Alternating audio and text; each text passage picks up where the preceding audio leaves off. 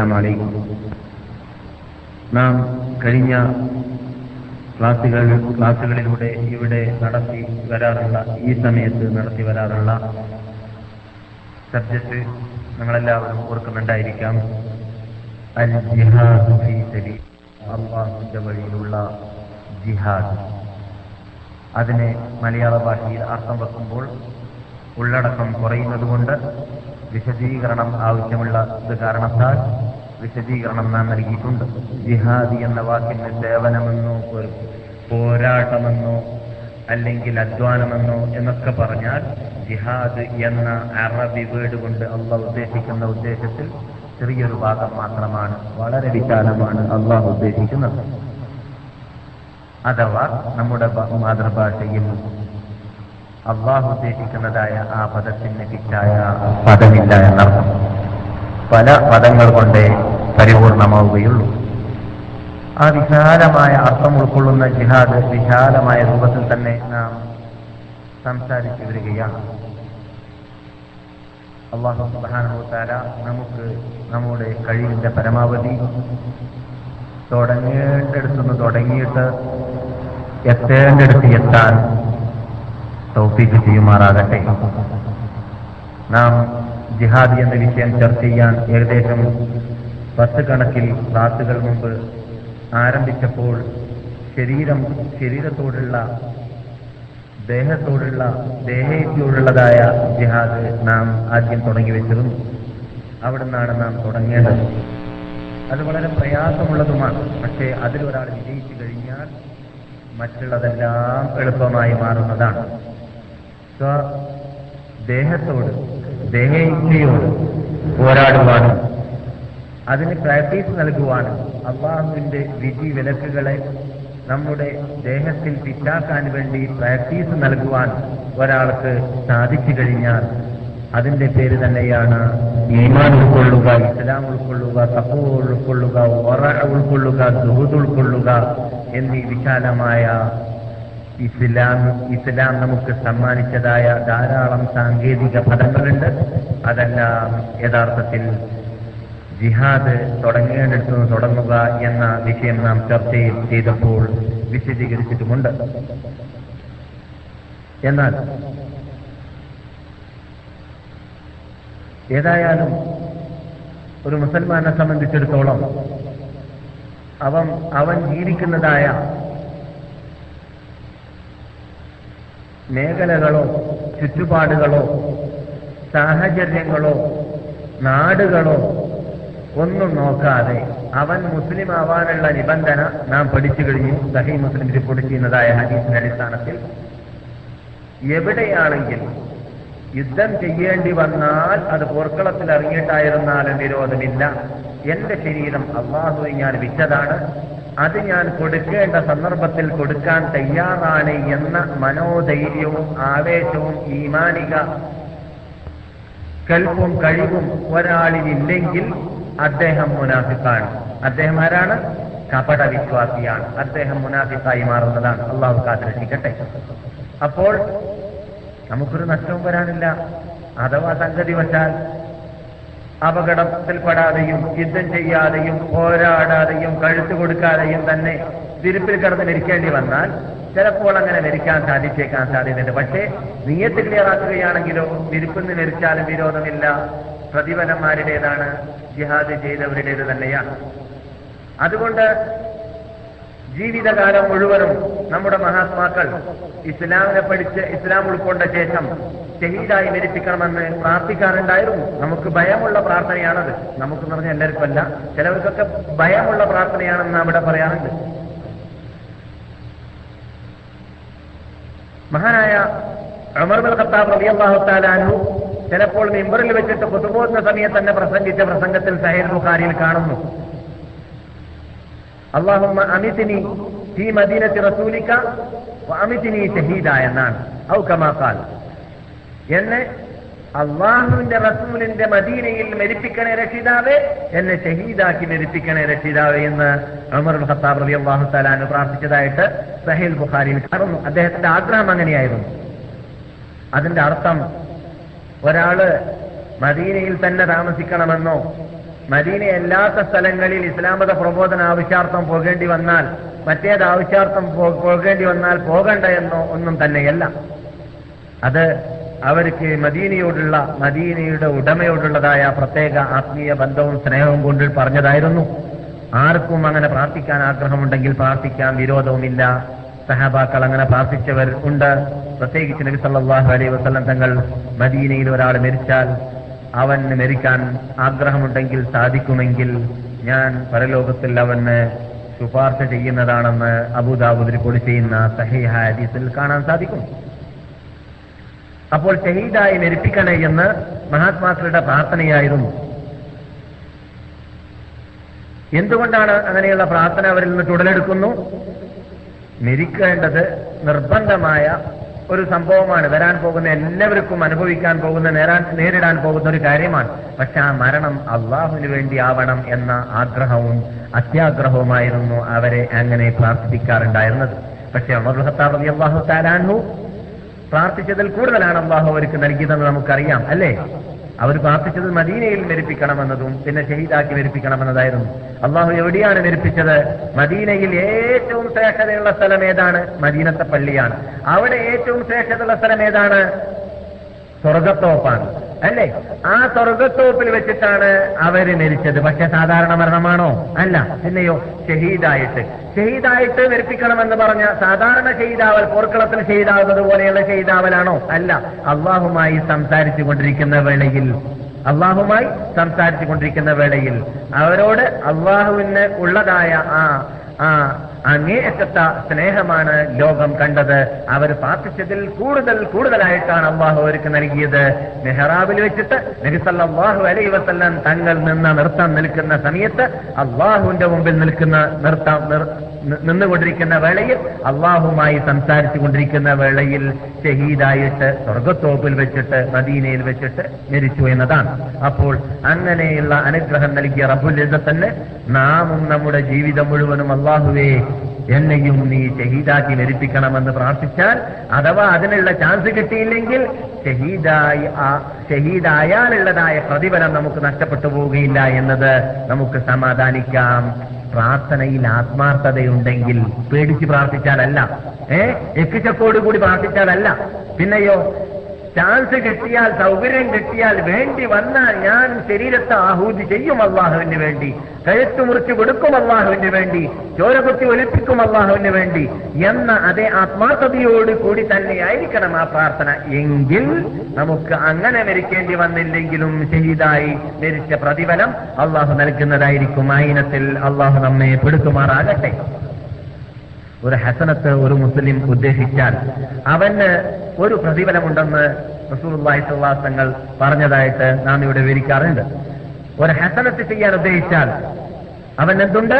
ഒരു പ്രതിഫലമുണ്ട്. ചെയ്താലോ പത്ത് പ്രതിഫലമുണ്ട്. ഒരു സയ്യിഅത്ത്, ഹസനത്ത് സയ്യിഅത്ത് എന്നൊക്കെ പറഞ്ഞാൽ അറബി ഭാഷയിലാണെങ്കിലും നമുക്കൊക്കെ അറിയാവുന്ന സാങ്കേതിക പദമാണ്. ഒരു സയ്യിഅത്ത്, ഹസനത്ത് പറഞ്ഞ നന്മ. ഒരു സയ്യിഅത്ത് ഒരാൾ ചെയ്യാൻ ഉദ്ദേശിച്ചാൽ, ഒരു ദോഷം, ഒരു തെറ്റ്, ഒരു പാപം ഒരാൾ ചെയ്യാൻ ഉദ്ദേശിച്ചാൽ, ഞാൻ ഇന്ന ആളെ വഞ്ചിക്കാൻ ഉദ്ദേശിക്കുന്നു, അല്ലെങ്കിൽ ഞാൻ ഇന്നത് കക്കാൻ ഉദ്ദേശിക്കുന്നു, അല്ലെങ്കിൽ ഞാൻ ഇന്ന സിനിമ കാണാൻ ഉദ്ദേശിക്കുന്നു, അല്ലെങ്കിൽ ഞാൻ ഇന്ന പെണ്ണിനെ നോക്കാൻ ഉദ്ദേശിക്കുന്നു എന്ന് ഒരാൾ ഉദ്ദേശിച്ചു, ചെയ്തില്ല. എന്നാലോ അവന് പാപമുണ്ടോ? ഇല്ല. അസ്മുണ്ടെങ്കിൽ പാപമുണ്ട്. ഉദ്ദേശിക്കൽ വേറെ, അസ്മു വേറെ. അസ്മു എന്ന് പറഞ്ഞാലോ നോക്കുമെന്ന് തന്നെ ഉറപ്പ്, ശരിക്ക് ഉറപ്പും തയ്യാറെടുപ്പും എല്ലാം ചെയ്തിട്ട് അവിടേക്ക് ആ സിനിമുള്ള റൂമിലേക്ക് പോയിക്കൊണ്ടിരിക്കുകയാണ്, അയാൾ അസ്മ ചെയ്ത ആളായി മാറി. ഏ അല്ലെങ്കിൽ ആ വ്യഭിചാര കേന്ദ്രത്തിലേക്ക്, റോക്ക് ആൻഡ് റോള് ഹാളിലേക്ക്, അല്ലെങ്കിൽ ഗായകി ഗായകന്മാരുടെ ഹാളിലേക്ക്, നൈറ്റ് ക്ലബിലേക്ക്, കള്ള് ഷാപ്പിലേക്ക്, പലിശ ബാങ്കിലേക്ക്, ആ തെറ്റും പാപ്പവും തട്ടിപ്പും വെട്ടിപ്പും അനാചാരവും അക്രമവും അനീതിയും ഏഷണിയും ഭീഷണിയും പരദൂഷണവും എന്തെല്ലാം ഇസ്ലാം വിരോധിച്ച കാര്യങ്ങളുണ്ടോ അത് ചെയ്യാൻ വേണ്ടി പ്ലാനിട്ട് പരിപാടിയിട്ട് അസ്മി ചെയ്ത് അതിനുള്ള ഒരുക്കവും തയ്യാറെടുപ്പും ചെയ്തതിന്റെ ശേഷമുള്ളതായ നീക്കമാണെങ്കിൽ അവിടെ എന്തുണ്ട്? കുറ്റമുണ്ട്. അതേസമയത്ത് ഇങ്ങനെ ഇരുന്നു കൊണ്ടിരിക്കുന്ന വേളയിൽ റൂമിലോ അല്ലെങ്കിൽ വേറെ എവിടെയെങ്കിലോ ഇരുന്നു കൊണ്ടിരിക്കുന്ന വേളയിൽ ഹൃദയത്തിൽ ഇങ്ങനെ കറന്ന് കറക്കുകയാണ്. ഫിലിം കറങ്ങുന്നത് പോലെ ഇങ്ങനെ കറങ്ങാൻ എന്ത്? അങ്ങോട്ട് പോയാൽ, പെണ്ണിനെ കണ്ടാൽ, ഫിലിം നോക്കിയാൽ, കുടിച്ചാൽ, പിടിച്ചാൽ, വിരോധമില്ല എന്ന് കറങ്ങി, ചെയ്തില്ല, ഉദ്ദേശവുമില്ല, വെറുതെ ഇങ്ങനെ കറങ്ങി. അതിനാണ് ലമമെന്ന് പറയുക എന്ന് നമ്മോട് പറഞ്ഞിട്ടുണ്ടല്ലേ. ലമമെന്നെന്തില്ല? തെറ്റില്ല. അപ്പോൾ ഒരാൾ ഹമ്മ് ചെയ്താൽ ഉദ്ദേശിക്കൽ മാത്രം അസ്മില്ലെങ്കിൽ അള്ളാഹു തെറ്റിക്കുന്നതല്ല. ഇനി തെറ്റ് ആ കരുതിയ പ്ലാനിട്ട തെറ്റ് ചെയ്താലോ എത്ര കുറ്റമാണതിന്? ഒരു ദോഷം മാത്രം. സൽക്കർമ്മം ചെയ്താലോ? മൻജാ ബിൽ ഹസനതി ഫലഹു അശ്റു അംസാലിഹാ. മൻജാ ബിൽ ഹസനതി, ഒരാൾ ഒരു നന്മ ചെയ്താൽ ഫലഹു അശ്റു അംസാലിഹാ, ആ നന്മയുടെ പത്തിരട്ടിയാണ് അവൻ അല്ലാഹു നൽകുക. പത്തിരട്ട പ്രതിഫലം. ഒന്നിന് പത്ത് അള്ളാഹുന്റെ സ്വഭാവമാണ്. അതേ സമയത്ത്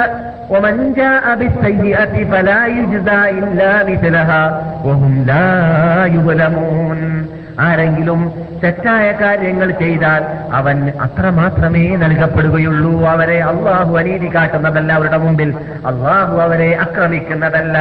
ഒരു പാപം ചെയ്താൽ ഒരു പാപത്തിനൊരു കുറ്റം മാത്രമാണ്, രണ്ടില്ല എന്നർത്ഥം. അപ്പോൾ നാം ഷഹീദായി മരിക്കണമെന്ന ധൈര്യത്തോടുകൂടി, അസ്മോടുകൂടി, ഒരുക്കത്തോടുകൂടിയാണ് ചെയ്യുന്നതെങ്കിലോ തീർച്ചയായിട്ടും അള്ളാഹുന്റെ അനുഗ്രഹത്തോടു കൂടി അഥവാ ഷഹീദായി മരിക്കാനുള്ള ചാൻസ് കിട്ടിയില്ലെങ്കിലും എന്തുണ്ട്, നമുക്ക് ഷഹീദായ പ്രതിഫലം കിട്ടും. ഇതൊക്കെ ഇക്കാലഘട്ടത്തിൽ പുത്തനല്ല എന്ന് ഞാൻ ഇവിടെ അനുഭവത്തിന്റെ വെളിച്ചത്തിൽ കഴിഞ്ഞ ക്ലാസ്സിലോ അതിന് മുമ്പത്തെ ക്ലാസ്സിലോ പറഞ്ഞിട്ടുണ്ടല്ലേ. ഇതിനു മുമ്പ് ഇവിടെ നാം ജീവിക്കുന്ന ഈ നാട്ടിൽ നിന്നിട്ട് യുവാക്കൾ പോയിട്ട് ബോസ്നയിലും ഹർസക്കിലും ഷഹീദായ സംഭവം നിങ്ങൾക്കറിയാം. എന്നാൽ കഴിഞ്ഞ ക്ലാസ്സിൽ ഞാൻ ഷഹീദായി എന്ന് പറഞ്ഞതായ അതേ യുവാവിന്റെ വാപ്പ ഇപ്പോൾ ബോസ്നയിലേക്ക് ഞാനും പോകുന്നു ഷഹീദാവാനെന്ന് തീരുമാനിച്ച തീരുമാനം അതേ ഭാഗത്തിൽ നിന്നിട്ട് എനിക്ക് റിപ്പോർട്ട് കിട്ടിയിരിക്കുകയാണ്. മദീനക്കാരാണിത്. എന്ത്? അതേ കുട്ടിയുടെ വാപ്പ എന്റെ മകൻ ഷഹീദായ സ്ഥലത്ത് എനക്കും ചാൻസ് കിട്ടുമെങ്കിൽ ഷഹീദാവണമെന്ന്. അപ്പോൾ ഇപ്പോഴുമുണ്ട് അങ്ങനെയുള്ള ആൾക്കാർ എന്ന് ഏത് കാലഘട്ടത്തിലും ഉണ്ടായിക്കൊണ്ടേയിരിക്കും. നമുക്കതിൽ നിന്നിട്ട് പാഠവും പഠിക്കാനുണ്ട്. എന്തല്ല വെറും കഥകൾ പറയാനോ വാദുകൾ കേൾക്കാനോ രസിക്കാനോ ഉള്ള കാര്യങ്ങളല്ല, ഇത് ഫിറ്റാക്കാൻ നടപ്പാക്കാനുള്ളതാണ്. ഇങ്ങനെ നടപ്പാക്കുന്ന വിഭാഗം ഉണ്ടാവുമ്പോഴെല്ലാം ഇസ്ലാമിനും മുസ്ലിങ്ങൾക്കും അഭിമാനവും ഇസ്സത്തും അവരുടെ വിജയ പതാകയെ ലോകത്തിന് മുമ്പിൽ പറപ്പിച്ച് കാണിക്കാനും സാധിക്കുന്നു എന്നതിലേക്ക് തെളിവാണ് നാം ഇവിടെ യുദ്ധത്തിന് പോകുന്നുണ്ട് എന്ന പ്ലാനും പരിപാടിയും ഒന്ന് ഇടാതെ തന്നെ ഒറിജിനൽ മുസ്ലിങ്ങൾ പള്ളി കെട്ടുന്നുണ്ട്, നമസ്കരിക്കുന്നുണ്ട്, ബാങ്ക് വിളിക്കുന്നുണ്ട് ഉണ്ട് എന്ന് കേൾക്കുമ്പോൾ തന്നെ ശത്രുക്കൾക്ക് പേടിപ്പനിയാണെന്ന് നമുക്കറിയാം അല്ലേ. എന്താണ് ശത്രുക്കൾ കൂട്ടത്തോടു കൂടി ലക്ഷ ലക്ഷക്കണക്കിൽ പേര് ടാൻഡൻ വിമാനവും ജെറ്റ് വിമാനവും ടാങ്കുമായിട്ട് വന്നിട്ട് മുസ്ലിങ്ങളുടെ പള്ളികളെ തകർത്തുവാനും മുസ്ലിങ്ങളുടെ വീടുകളെ തകർത്തുവാനും അവരെ നാമാവശേഷപ്പെടുത്തുവാനും ലോകത്തിൽ വൻശക്തികൾ വരേക്കും തയ്യാറെടുക്കുന്നതിന് വേണ്ടിയാണ്. നമ്മുടെ മുമ്പിലുള്ള ആയുധത്തിന് ആയുധത്തിനെ പേടിച്ചിട്ടോ നമ്മുടെ മുമ്പിലുള്ളതായ എണ്ണപ്പെരുപ്പത്തെ ഭയപ്പെട്ടിട്ടോ ഒരിക്കലുമല്ല. അങ്ങനെയുള്ള ഒരു ആയുധശക്തി നമുക്കുണ്ടായിട്ടില്ല, എണ്ണപ്പെരുപ്പവും ഉണ്ടായിട്ടില്ല. പിന്നെയോ നാം നാമാകുമെന്നതിനുള്ള ഭയം മാത്രമാണ്. എന്നിരിക്കുമ്പോൾ നാം ചർച്ച ചെയ്തു വരുന്നതായ സബ്ജക്റ്റാകുന്ന ജിഹാദ് എന്ന വിഷയം നാം ഹയാതാക്കുകയാണെങ്കിൽ ലോകത്തിന്റെ സ്ഥിതി എന്തായിരിക്കും, മുസ്ലിങ്ങളുടെ ശത്രുക്കളുടെ സ്ഥിതി എന്തായിരിക്കുമെന്ന് പറഞ്ഞറിയിക്കേണ്ടതില്ല. നാം ചെയ്തിട്ടില്ല, ചെയ്യാൻ ഒരുങ്ങിയിട്ടില്ല, തയ്യാറെടുത്തിട്ടില്ല എടുത്തിട്ടില്ല മറിച്ച് വെറും പള്ളികൾ കിട്ടുന്നു, ബാങ്ക് വിളിക്കുന്നു, അല്ലാഹു അക്ബർ എന്ന് പറയുന്നു എന്നതുവരെ കേൾക്കാൻ അവൻ തയ്യാറില്ല, എന്നതുവരെ അവർക്ക് പേടിപ്പനിയാണെങ്കിൽ എന്തായിരിക്കും നാം നാം ആവുകയാണെങ്കിൽ എന്നത് നമുക്ക് പറയാതറിയുന്ന പരമാർത്ഥമാണ്. പക്ഷേ നമുക്ക് തീർച്ചയായിട്ടും വലാകിൻ ജിഹാദുൻ വനിയ എന്ന അല്ലാഹു റസൂൽ പറഞ്ഞതായ ഹദീസ് വിറ്റാക്കണം എന്ന നിർബന്ധമുള്ളത് കൊണ്ടാണ് ഈ വിഷയം നാം ചർച്ച ചെയ്യാൻ ആരംഭിച്ചത്. എന്താണത്? ലാ ഹിജ്റത ബഅദൽ ഫത്ഹി. മക്ക റിപ്പബ്ലിക്കിന് ശേഷം ഹിജ്റ പോകേണ്ടതില്ല. വലാകിൻ, പക്ഷേ മുസ്ലിം ലോകമേ, മുഹമ്മദ് നബിയുടെ ഉമ്മത്തികളെ, നിങ്ങൾക്ക് ഒഴിച്ചുകൂടാത്തതായ ഒരു കാര്യം നിങ്ങളുടെ മുമ്പിൽ നിർബന്ധമായി നിലകൊള്ളുന്നു. അതെന്താണ്? ജിഹാദുൻ വനിയ. നിങ്ങൾ പോരാടിക്കൊണ്ടേയിരിക്കേണ്ടവരാണ്. യുദ്ധം ചെയ്തുകൊണ്ടേയിരിക്കേണ്ടതാണ്, സേവനമനുഷ്ഠിച്ചു കൊണ്ടേയിരിക്കേണ്ടവരാണ്, പ്രവർത്തിച്ചു കൊണ്ടേയിരിക്കേണ്ടവരാണ്, പ്രബോധനം ചെയ്തുകൊണ്ടേയിരിക്കേണ്ടവരാണ്. എന്നാൽ അങ്ങനെയുള്ളതായ ജിഹാദിനുള്ള പോർക്കളത്തിലിറങ്ങിയും കൊണ്ട് ആയുധങ്ങൾ ഉപയോഗിച്ചുകൊണ്ട് ശത്രുക്കളോട് പോരാടേണ്ടതായ ചുറ്റുപാടും അന്തരീക്ഷവും നിങ്ങളുടെ മുമ്പിൽ ഇല്ലെങ്കിൽ എപ്പോൾ ഉണ്ടാകുന്നുവോ അപ്പോഴെല്ലാം ഞാൻ അതിന് തയ്യാറാണ് എന്ന നീയത്തോടുകൂടി, കരുത്തോടുകൂടി, ആത്മാർത്ഥമായ ഒരു ആത്മാർത്ഥതയോടുകൂടിയുള്ള ഒരുക്കത്തോടുകൂടി ആയിരിക്കണം മുസ്ലിം ലോകമേ, മുഹമ്മദ് നബിയുടെ ഉമ്മത്തികളെ നിങ്ങൾ ജീവിക്കേണ്ടത്. ഇതാരുടെ പ്രഖ്യാപനമാണ്? മുസ്ലിം റിപ്പോർട്ട് ചെയ്യുന്ന ഹദീസിൽ നമ്മുടെ അനുശീലന നേതാവായ ലഭിക്കുന്ന മുഹമ്മദ് സല്ലല്ലാഹു അലൈഹി വസല്ലം തങ്ങളുടെ പ്രഖ്യാപനമാണ്. അങ്ങനെയുള്ള ഒരുക്കവും തയ്യാറെടുപ്പും ഉണ്ടാവേണമെങ്കിൽ എന്ത് വേണം? ചോര തളപ്പ് തളപ്പുണ്ടാക്കുന്ന ഈ മാനിക ആവേശമുണ്ടാക്കുന്ന ഹിസ്റ്ററികൾ, കഥന കഥകൾ കേൾക്കണം. ഞാൻ സാധാരണ പറയാറുണ്ട്, ഇസ്ലാമിക് യൂണിവേഴ്സിറ്റിനെ പരിചയപ്പെടുത്തുമ്പോൾ നിങ്ങൾക്ക് പലർക്കും സ്ഥിരമായി വർഷങ്ങൾ ക്ലാസ് കേട്ട് പരിചയമുള്ളവരാണെങ്കിൽ നമ്മുടെ ഇസ്ലാമിക് യൂണിവേഴ്സിറ്റിയിൽ നിന്നിട്ട് പുറപ്പെടുന്ന വിദ്യാർത്ഥികളെ എന്താണ് ഇസ്രായേലിന് പേടി, മറ്റ് അവരെ പോലത്തതായ ശത്രുക്കൾക്ക് ഭയം? അതെ ആണ്. ഇവിടെ മക്കയിൽ ആരോ എന്തോ ഒരു വിപ്ലവം നടത്തിയപ്പോൾ ഇസ്രായേൽ റേഡിയോ എന്താണ് പ്രക്ഷേപണം നടത്തിയെന്ന് അറിയാമോ? നാം കേട്ടതാണ്. മസ്ജിദുൽ ഹറാമിൽ ഒരു കുഴപ്പമുണ്ടായല്ലോ, ഒരു ആയിരത്തി നാനൂറ് അല്ലേ, മസ്ജിദുൽ ഹറാമിന് കീഴടക്കി പതിനഞ്ച് ദിവസം ഒരു വിഭാഗം ഒരു പരാക്രമികൾ വന്നിട്ട് കുഴപ്പമുണ്ടാക്കി. ആ ദിവസത്തിൽ ഇസ്രായേൽ റേഡിയോ റിപ്പോർട്ട് ചെയ്തത് മദീന ഇസ്ലാമിക് യൂണിവേഴ്സിറ്റി മസ്ജിദുൽ ഹറാം കീഴടക്കിയെന്നാണ്. എന്താണ്? മദീന ഇസ്ലാമിക് യൂണിവേഴ്സിറ്റി മസ്ജിദുൽ ഹറാം കീഴടക്കിയെന്നാണ്. ഞങ്ങളൊക്കെ കേട്ടതാണ്. എന്താ സംഗതി? അവർക്ക് ഭയമാണ് ഈ മദീന ഇസ്ലാമിക് യൂണിവേഴ്സിറ്റിയെ. എന്താണ് അതിലുള്ള പ്രത്യേകത? മദീന ഇസ്ലാമിക് യൂണിവേഴ്സിറ്റിയിൽ നിന്ന് പുറത്തു പോകുന്നതായ വിദ്യാർത്ഥികൾ ഇസ്ലാമത പ്രബോധനം ചെയ്യുന്നുണ്ട്. അവർക്ക് ജീവൻ വിലയല്ല എന്നുള്ളത് ലോകം കണ്ടതാണ്. ധാരാളം തെളിവുകൾ നമുക്ക് അതിനു മുമ്പിൽ കാണാം. ഇന്ന് ധാരാളം നേതാക്കൾ, ധാരാളം മന്ത്രിമാർ ഇന്ന് ലോകത്തിലുള്ള എത്രയോ ആഫ്രിക്കൻ രാഷ്ട്രങ്ങളിൽ കാണാം. നമ്മുടെ ഭാഗത്തിലുള്ള തന്നെ രാഷ്ട്രത്തിൽ മാൽദ്വീപ് എന്നൊരു രാഷ്ട്രമുണ്ടല്ലോ, അവിടെ തല മുതിർന്നതായ നേതാക്കൾ ആരാണെന്ന് പരിശോധിച്ചാൽ മദീന ഇസ്ലാമിക് യൂണിവേഴ്സിറ്റിയിൽ നിന്നിട്ട് പഠിച്ച് പാസ്സായി പോയവരാണ്. അതുപോലെ ആഫ്രിക്കൻ രാഷ്ട്രങ്ങളിൽ ധാരാളം മന്ത്രിമാരെ കാണാം. ഇവിടെ കോൺഫറൻസുകൾ, സമ്മേളനം ഉണ്ടാകുന്ന സമയത്ത് ഹജ്ജ് വേളയിലും അല്ലാത്ത വേളയിലുമെല്ലാം എന്റെ കൂടെ പഠിച്ചതായ ആൾക്കാർ മന്ത്രിമാരായിട്ട് വരുന്നത് പോകുന്നത് ഞാൻ സാധാരണ കാണാറുണ്ട്. എന്താണെന്ന് ചോദിച്ചാൽ മദീന ഇസ്ലാമിക് യൂണിവേഴ്സിറ്റി പഠിപ്പിക്കുന്നതായ വിദ്യാഭ്യാസം ലോകത്തിൽ ശത്രുക്കളെ ഭയപ്പെടുത്തുന്ന കാര്യമാണ്. അവർ മുഖേന ഫൈസൽ രാജാവിന്റെ കാലം മുതൽ ഇങ്ങോട്ട് പരിശോധിച്ച് നോക്കുകയാണെങ്കിൽ ആഫ്രിക്കൻ രാഷ്ട്രത്തിൽ അഞ്ച് ലക്ഷം ക്രിസ്ത്യാനികൾ മുസ്ലിമാവാൻ കാരണക്കാർ മദീന ഇസ്ലാമിക് യൂണിവേഴ്സിറ്റി വിദ്യാർത്ഥികളാണ്. ജാബൂൺ എന്നോ ഗാബൂൺ എന്നോ പേരിൽ പറയപ്പെടുന്ന അറിയപ്പെടുന്ന ഒരു രാഷ്ട്രം, അതിന്റെ പ്രസിഡന്റും മന്ത്രിസഭ അടക്കമുള്ള അല്ലെങ്കിൽ പാർലമെന്റ് മെമ്പർമാർ അടക്കമുള്ളവർ ഒന്നിച്ചിട്ട് മുസ്ലിങ്ങളായി ഇവിടെ ഫൈസൽ രാജാവിന്റെയോ അല്ലെങ്കിൽ ശേഷമുള്ള ഖാലിദ് രാജാവിന്റെ റഹ്മഹുല്ല ഞാൻ ഓർക്കുന്നില്ല, അവരുടെ കീഴിൽ അവരുടെ ചെലവിൽ അവർ ഇവിടെ വന്നിട്ട് ഉംറ ചെയ്തു പോയ വാർത്ത ഞാൻ ഓർക്കുന്നുണ്ട്. കേളി കേട്ട ഇത് മുഹമ്മദ് ലീഖ്ലെ എലിജ മുഹമ്മദിന്റെ കീഴിലായിരുന്നു ആദ്യം ഇസ്ലാം മതം വിശ്വസിച്ചത്. ഒരു കള്ളനബിയെ വിശ്വസിച്ചിട്ടാണ്. പക്ഷെ അത് തിരുത്താൻ വേണ്ടി പോയത് മദീന ഇസ്ലാമിക് യൂണിവേഴ്സിറ്റിയിൽ നിന്നിട്ട് പഠിച്ച് പാസ്സായ മേജർ അസ്ലം റഹ്മത്തുള്ളാഹി അലൈഹി, അദ്ദേഹം അമേരിക്കയിൽ ന്യൂയോർക്കിൽ വെച്ചിട്ട് കൊല്ലപ്പെട്ടു, ഷഹീദായി.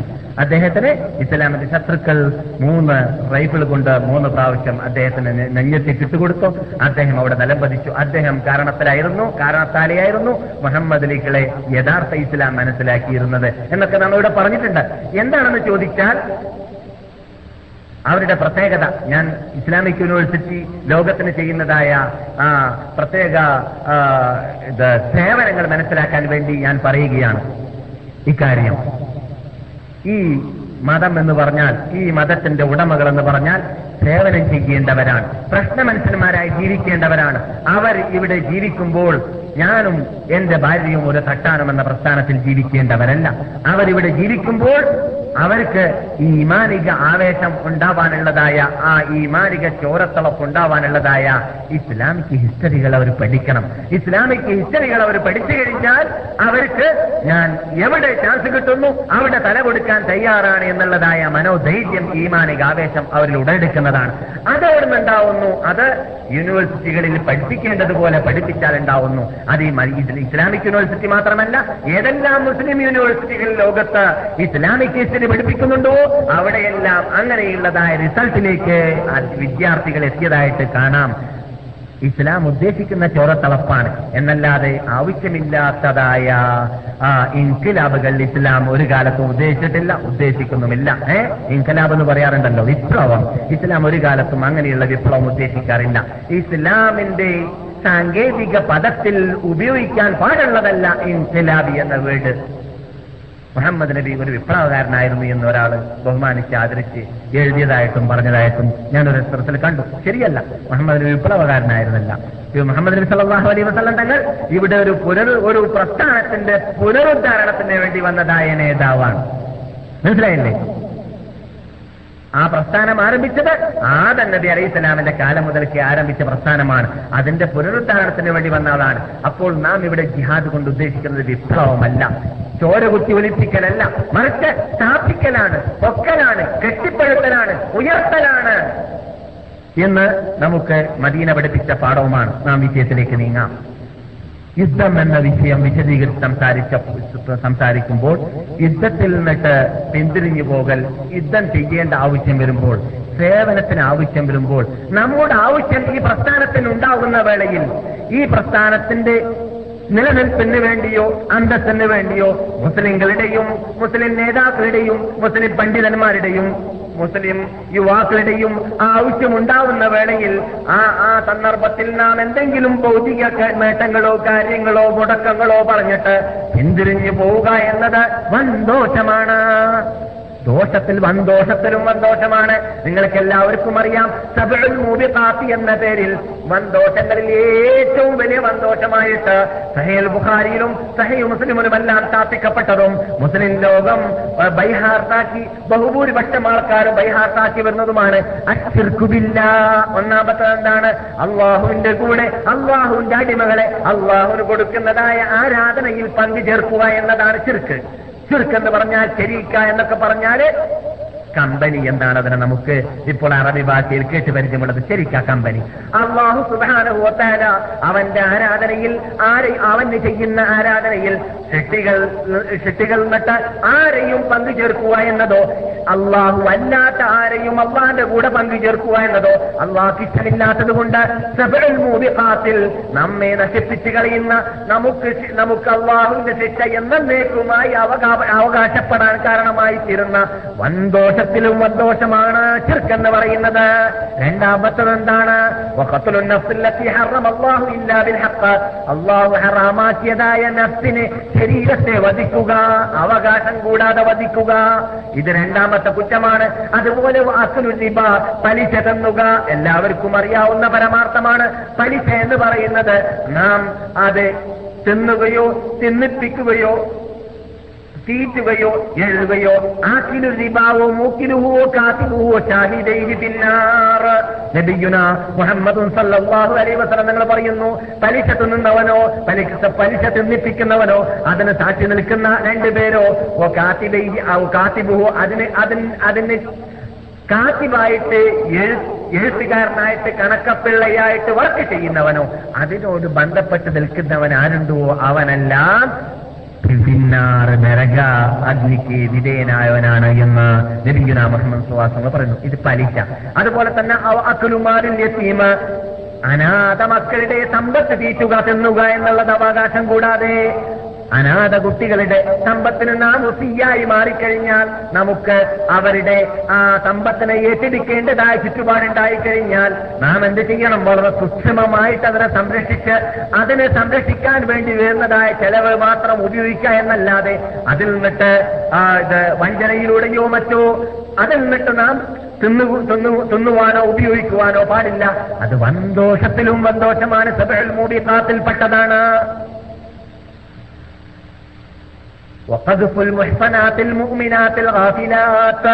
അതുപോലെ തന്നെ മുസ്ലിം സ്ത്രീകൾ നിന്നിട്ട് വ്യഭിചാരം എന്താണെന്ന് പോലും ഊഹിക്കുക പോലും ചെയ്യാത്ത, വ്യഭിചരിക്കുന്ന കാര്യത്തെക്കുറിച്ച് ശ്രദ്ധിക്കുക പോലും ചെയ്യാത്തതായ ശുദ്ധാത്മാക്കളായ മുസ്ലിം സ്ത്രീകളെ നാം വെഞ്ചല് പറയുക, അവർ വ്യഭിചരിച്ചു വന്നു, അവർക്ക് ഇന്ന പുരുഷന്മാരുമായിട്ട് രഹസ്യ ബന്ധമുണ്ടെന്നോ ഏതെല്ലാം രൂപത്തിൽ അവർ അവരിലില്ലാത്തതായ ആ പരാതിയെ നാം പറഞ്ഞു നടക്കുക എന്നത് വൻദോഷത്തിൽ വൻദോഷമാണെന്ന് നബിയുനാ മുഹമ്മദ് സല്ലല്ലാഹു അലൈഹി വസല്ലം തങ്ങൾ പറയുന്നു. അതുപോലെ തന്നെ നമ്മുടെ ചർച്ചാ വിഷയമാകുന്ന യുദ്ധം പൊടിവാറുന്ന മേഖലയിൽ പിന്തിരിഞ്ഞോടുക എന്നത് വൻദോഷത്തിലും വൻദോഷമാണ്. അപ്പോൾ നമുക്ക് യുദ്ധം നിർബന്ധമാകുന്ന നമ്മുടെ പള്ളി സംരക്ഷണത്തിനുള്ള ടൈം, നമ്മുടെ അഭിമാന സംരക്ഷണത്തിനുള്ള ടൈം, നമ്മുടെ മുസ്ലിങ്ങളാകുന്ന ഈ മുസ്ലിം സമുദായത്തിന് സമുദായത്തിന്റെ ശത്രുക്കൾ അതിനെ ഉന്മൂലനം ചെയ്യാൻ വേണ്ടി വരുമ്പോൾ അതിനെ സംരക്ഷിക്കേണ്ടതായ ചുമതലയും ഉത്തരവാദിത്വവും മുസ്ലിങ്ങളുടേതാണ്, മുസ്ലിം പട്ടാള പട്ടാളത്തിന്റേതാണ്, മുസ്ലിം നേതാക്കളുടേതാണ്, മുസ്ലിങ്ങൾ നെട്ടുകൊള്ളുന്നവരുടേതാണ്. അവർ ആ സന്ദർഭത്തിൽ രംഗത്തുണ്ടാവേണ്ടവർ, രംഗത്തില്ലെങ്കിൽ അറിഞ്ഞിട്ട് അതിനുള്ള ചുറ്റുപാടും സാഹചര്യങ്ങളും ഉണ്ട് എന്ന് അറിഞ്ഞിട്ട് അതിൽ പങ്കാളികളാവാതെ അതിൽ കൂട്ടുക കൂട്ടുകാരാവാതെ അവിടെ നിന്ന് സ്ഥലം വിടുകയാണെങ്കിൽ വൻദോഷത്തിൽ വൻദോഷമാകുന്ന ആ സബഅൽ മൂബിഖാത്ത് എന്ന കുറ്റം ചെയ്തവരായി പോകുന്നതാണ്. അള്ളാഹു കാത്തുരക്ഷിക്കട്ടെ. േ വിശ്വാസികളെ, മാലക്കും നിങ്ങൾക്ക് എന്തിപ്പോ എന്ത് പറ്റിപ്പോയി? അള്ളാന്റെ വഴിയിൽ നിങ്ങൾ പോരാടും എന്ന് പറയുമ്പോൾ നിങ്ങളതൊരു ഭാരിച്ച ചുമതലയാണെന്ന് തെറ്റിദ്ധരിച്ചു പോയോ, മനസ്സിലാക്കിപ്പോയോ? നിങ്ങൾ ഭൗതികമാകുന്ന ഈ നശ്വരമായ ജീവിതത്തെയും നിങ്ങൾ താൽക്കാലികമായി കാണുന്ന പാലസിനെയും തോട്ടത്തെയും നിങ്ങളുടെ കുടുംബത്തെയും കുട്ടികളെയും നിങ്ങൾ ചുറ്റിപ്പറ്റി ജീവിക്കുന്നതായ നിങ്ങളുടെ ആ സുഖമായി ജീവിക്കാൻ അല്ലാഹു സൃഷ്ടിച്ചു തന്നതായ അനുഗ്രഹങ്ങളെയുമല്ല നിങ്ങൾ തെരഞ്ഞെടുത്തു പോയോ പരലോകത്തേക്കാൾ? പരലോകത്തേക്കുള്ള ചേർത്ത് നോക്കുമ്പോൾ ഭൗതിക ജീവിതം വളരെ ചുരുക്കവും ചുരുക്കവും ചുരുങ്ങിയതുമാണ് കൂട്ടരെ. നിങ്ങൾ മനസ്സിലാക്കാത്തത് കൊണ്ടാണ് മരണത്തെ നിങ്ങൾക്ക് ഭയപ്പ ഭയം വന്നു പോകുന്നത്. അഥവാ നിങ്ങൾ അള്ളാഹുവിന്റെ വഴിയിൽ പോരാടാൻ വേണ്ടിയുള്ള ചുറ്റുപാടും സാഹചര്യങ്ങളും ഉണ്ടായിട്ട് പള്ളി സംരക്ഷണത്തിന് വേണ്ടി, അന്തസ്സ് സംരക്ഷണത്തിന് വേണ്ടി, ഇസ്ലാമിന്റെ നിലനിൽപ്പിന് വേണ്ടി, ഇസ്ലാമിന്റെ ദഅവത്ത് പ്രബോധനം പ്രചരിപ്പിക്കുന്നതായ ആ പ്രചരണ വിജയത്തിന് വേണ്ടി നിങ്ങളുടെ ആവശ്യമുണ്ട് എന്നത് നിങ്ങൾ കണ്ടിട്ട് അതിന്റെ മുമ്പിൽ വരാതെ അതിന് വേണ്ടി നിങ്ങൾ കൈയെടുത്ത് പ്രവർത്തിക്കാതെ നിങ്ങൾ പിന്തിരിഞ്ഞോട് ഓടുകയാണെങ്കിൽ നിങ്ങളെ ഒന്നടങ്കം നശിപ്പിച്ചിട്ട് നിങ്ങളല്ലാതെ എന്റെ കൽപ്പന അനുസരിച്ചിട്ട് എന്റെ എന്റെ ഇസ്ലാമിന് വേണ്ടി, എന്റെ പ്രസ്ഥാനത്തിന് വേണ്ടി പോരാടുന്ന വിഭാഗത്തെ ശിക്ഷിക്കാൻ എന്നെ കൊണ്ട് സാധിക്കുക തന്നെ ചെയ്യും. എന്നിട്ടോ നിങ്ങൾക്ക് അല്ലാഹു സുബ്ഹാനഹു വ തആലാനെ ദ്രോഹിക്കുവാനോ അല്ലാഹു സുബ്ഹാനഹു വ തആലാക്ക് വീഴ്ച വരുത്തുവാനോ നിങ്ങളെ കൊണ്ട് സാധിക്കുന്നതല്ല. നിങ്ങൾ ഓടിയാല്, നിങ്ങൾ യുദ്ധം ചെയ്തിട്ടില്ലെങ്കിൽ അല്ലാഹുവിന്റെ മതത്തിനൊരു കോട്ടവുമില്ല കൂട്ടരെ. വലാ തദുറൂഹു ശൈആ വല്ലാഹു അലാ കുല്ലി ശൈഇൻ ഖദീർ. അല്ലാഹു എല്ലാം കഴിവുള്ളവനാണ് എന്ന് വളരെ ശക്തിയായ ശൈലിയിലൂടെ, ഭാഷയിലൂടെയാണ് യുദ്ധം ചെയ്യേണ്ട മേഖലയിൽ യുദ്ധം ചെയ്യാതെ ഓടിയവനോട് അള്ളാഹു പറഞ്ഞത്. നിങ്ങൾക്കറിയാം, മഹാനായ അബൂ ഹൈസമ റളിയല്ലാഹു തആല അൻഹു എന്താണ്, എങ്ങനെയാണ് റസൂലുള്ളാഹി സ്വല്ലല്ലാഹു അലൈഹി വസല്ലമയുടെ പ്രാർത്ഥനയ്ക്ക് റസൂൽ പ്രാർത്ഥിക്കാൻ അവകാശിയായി തീർന്ന രംഗം. അബൂ ഹൈസമ തബൂക്ക് യുദ്ധത്തിന് വേണ്ടി നബി സല്ലല്ലാഹു അലൈഹി വസല്ലം തങ്ങൾ അൻപതോളം ദിവസം മദീനയെ വിട്ട് യാത്ര ചെയ്ത നീണ്ട സംഭവമാണ്. ഏഴോളം ക്ലാസ് ഇവിടെ നാം നടത്തിയിട്ടുണ്ട്. കഴിഞ്ഞ വർഷം തബൂക്ക് യുദ്ധം എന്ന വിഷയം അവിടെ നാം വിശദീകരണം നൽകിയിട്ടുണ്ട്. പക്ഷേ നാം ഇപ്പോൾ അബൂ ഹൈസമയിലേക്ക് പോകുന്നത് ഈ വിഷയത്തോട് ബന്ധിക്കുന്ന ഭാഗം മാത്രമായതുകൊണ്ടാണ്. മഹാനായ സഹാബി വര്യന്മാർ നബി സല്ലല്ലാഹു അലൈഹി വസല്ലം തങ്ങളുടെ പ്രഖ്യാപനം അനുസരിച്ചിട്ട് കൂട്ടത്തോടുകൂടി തബൂക്ക് യുദ്ധത്തിന് വേണ്ടി പോകാൻ അവരവരാൽ സാധിക്കുന്നതായ എല്ലാ സാധനങ്ങളുമായിട്ട് നബിയുടെ ഹവറത്തിൽ മദീനത്തെ പള്ളിയുടെ പരിസരത്തിൽ വന്നിട്ട് തടിച്ചുകൂടിയതായ സംഭവത്തെക്കുറിച്ച് നാം ഇവിടെ കഴിഞ്ഞ വർഷം വിശദീകരിച്ചിട്ടുണ്ട്. കൂട്ടത്തിൽ അബൂ ഹൈസമ തിജി പിന്തിപ്പോയ കൂട്ടത്തിൽപ്പെട്ട ആളായിരുന്നു. പക്ഷേ സഹാബാക്കളും നബി സല്ലല്ലാഹു അലൈഹി വസല്ലം തങ്ങളും ചുട്ടുപഴുത്തതായ ആ വളരെ അങ്ങേയറ്റം ചൂടുള്ളതായ ചൂട് കാഠിന്യമുള്ള ഇന്ന് നാം ജീവിക്കുന്ന ഈ ദിവസം പോലോത്തതായ നാൽപ്പത്തഞ്ചും അൻപതും ഡിഗ്രി ചൂടുള്ള സന്ദർഭത്തിലായിരുന്നു തബൂക്ക് യുദ്ധമുണ്ടായിരുന്നത്. ആ സന്ദർഭത്തിൽ സഹാബി വര്യന്മാരെല്ലാം ഈ എഴുന്നൂറോളം കിലോ ദൂരമുള്ളതായ വിദൂരമുള്ളതായ തബൂക്ക് യുദ്ധത്തിലേക്ക് വേണ്ടി പുറപ്പെട്ടിട്ട് സമയവും ദിവസങ്ങളും കഴിഞ്ഞ ശേഷമാണ് അബൂ ഖൈസമ. അവർക്ക് രണ്ട് ഭാര്യമാരുണ്ട്, നല്ല തോട്ടങ്ങളുമുണ്ട്. അവരുടെ തോട്ടങ്ങളിലേക്കും ഭാര്യമാരുടെ അടുക്കിലേക്കും വന്നപ്പോൾ നല്ല അരീശുണ്ടാക്കി കൊടുത്തിട്ട് നല്ല നല്ല ആ പക്വതയും പാകതയും ഉള്ളതായ ഈത്തപ്പഴങ്ങളും തണുത്ത വെള്ളവും അവരുടെ മുമ്പിൽ അവരുടെ ഭാര്യമാർ സമർപ്പിച്ചപ്പോൾ മഹാനായ അബൂ ഖൈസമ പറയുകയുണ്ടായി, അല്ലാഹുവിന്റെ റസൂല് ചുട്ടുപഴുത്ത വെയിലിന്റെ ചേത്താഴ്വരയിൽ അവിടെ ഇസ്ലാമിന് വേണ്ടി പോരാടാൻ വേണ്ടി തബൂക്കിലേക്ക് പോയ വേളയിൽ ഞാൻ ഇവിടെ സുഖലോലുപനായിട്ട് അരീഷിന്റെ താഴ്വരയിൽ, ചാപ്പയുടെ അല്ലെങ്കിൽ തോട്ടത്തിന്റെ താഴ്വരയിൽ സുഖലോലുപനായിട്ട് തണുത്ത വെള്ളത്തിന്റെയും ഈത്തപ്പഴത്തിന്റെയും പരിസരത്തിൽ ഭാര്യമാരുമായിട്ട് സുഖ സുഖിക്കുക എന്നുള്ളത് ഒരു കാലത്തും അബൂ ഖൈസമക്ക് യോജിച്ചതല്ല. അബൂ ഖൈസമ മുനാഫിഖായി പോകുന്നതാണ്, അബൂ ഖൈസമ അല്ലാഹുവിന്റെ റസൂലിന്റെ ശത്രുവായി പോകുന്നതാണ് എന്ന് പറഞ്ഞുകൊണ്ട് രണ്ട് ഭാര്യമാരുടെ ആ അവർ സമർപ്പിച്ചതായ ആ ഈത്തപ്പഴത്തെയോ വെള്ളത്തെയോ അല്ലെങ്കിൽ അവരുണ്ടാക്കി വെച്ചതായ അരീഷിനെയോ കൂട്ടാക്കാതെ അബൂ ഖൈസമ ഇവിടെ നിന്നോടി. നബി സല്ലല്ലാഹു അലൈഹി വസല്ലം തങ്ങൾ അവരുടെ സഹാബിവരന്മാർക്ക് ശിക്ഷണം നൽകി വളർത്തിയവരായതുകൊണ്ട് അവരുടെ കൂട്ടത്തിൽ നിന്നിട്ട് ആരാണ് കപട വിശ്വാസി, ആരാണ് ഒറിജിനൽ മുസൽമാനാണെന്ന് നബിക്ക് അറിയാം അറിയാം അതുകൊണ്ട് തന്നെ അബൂ ഖൈസമയെ കൂട്ടത്തിൽ കാണാത്തത് കൊണ്ട് ഇടക്കിടെ ഇടക്കിടക്ക് അദ്ദേഹം നബി സല്ലല്ലാഹു അലൈഹി വസല്ലം തങ്ങൾ യുദ്ധത്തിൽ പങ്കെടുക്കാത്തതായ സഹാബാക്കളുടെ പേര് പറയുന്ന കൂട്ടത്തിൽ അബൂ ഖൈസമനെ കാണാനില്ലല്ലോ എന്ന് പറയാറുണ്ടായിരുന്നു. അങ്ങനെ മഹാനായ അബൂ ഖൈസമ കുറച്ച് താമസിച്ചിട്ടാണെങ്കിലും അതാ എത്തുന്നു തബൂക്കിലേക്ക്. എഴുന്നൂറോളം നാഴികയാകലെ നിനക്ക് സ്ഥിതി ചെയ്യുന്നതായ തബൂക്കിലേക്ക് അല്പം താമസിച്ചിട്ടാണെങ്കിലും അബൂ ഖൈസമ എത്തുകയാണ്. നബി സല്ലല്ലാഹു അലൈഹി വസല്ലം തങ്ങൾ തണ്ടടിച്ച ശേഷം തണ്ടിന്റെ പുറത്തിറങ്ങിയും കൊണ്ട് അങ്ങുമിങ്ങും നടന്നുകൊണ്ടേയിരിക്കുന്നു. യുദ്ധത്തിൽ പങ്കെടുക്കാത്തതായ മഹാത്മാക്കളുടെ പേര് പറഞ്ഞുകൊണ്ട് എവിടെയാണ് അബൂദർ, എവിടെയാണ് അബൂ ഖൈസമ എന്നീ ഓരോ മഹാത്മാക്കളുടെ പേര് പറഞ്ഞുകൊണ്ടിരിക്കുന്ന വേളയിൽ ഒരാൾ ദൂരെ നിന്ന് വരുന്ന കണ്ടപ്പോൾ കുൻ അബൂ ഖൈസമ, നീ അബൂ ഖൈസമയാവട്ടെ എന്ന് നബി സല്ലല്ലാഹു അലൈഹി വസല്ലം തങ്ങൾ പറഞ്ഞു.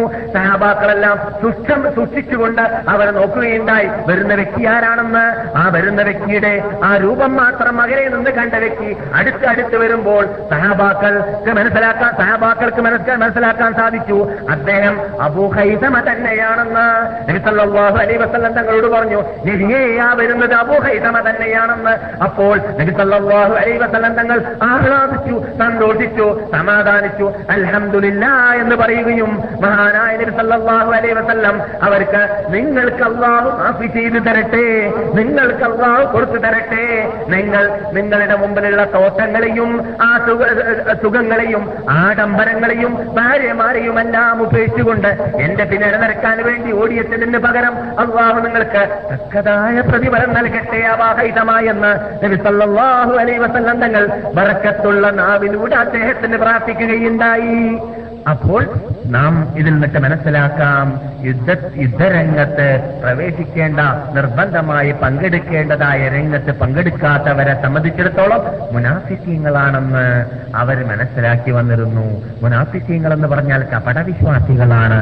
മുനാഫിക്ക് ഒറിജിനൽ മുനാഫിക്ക് ആണെങ്കിൽ എന്താണ് അപകടം എന്നറിയാമോ? നരകത്തിൽ ഫസ്റ്റ് ക്ലാസ് നേടുന്നവരാണ്, സാധാരണ നരകത്തിൽ കടക്കുന്നവരല്ല. ഇന്നൽ മുനാഫിഖീന ഫിദ്ദർകിൽ അസ്ഫലി മിനന്നാർ, നരകത്തിന്റെ താഴെ തട്ടിലാണ് അവർക്ക് അല്ലാഹു തയ്യാർ ചെയ്തു വെച്ചതായതായ ആ പ്രത്യേക ഭവനം. താഴെ തട്ടെന്ന് പറഞ്ഞാൽ നരകത്തിലെ ഫസ്റ്റ് ക്ലാസ് എന്നർത്ഥം. അല്ലാഹു കാത്തിരക്ഷിക്കട്ടെ.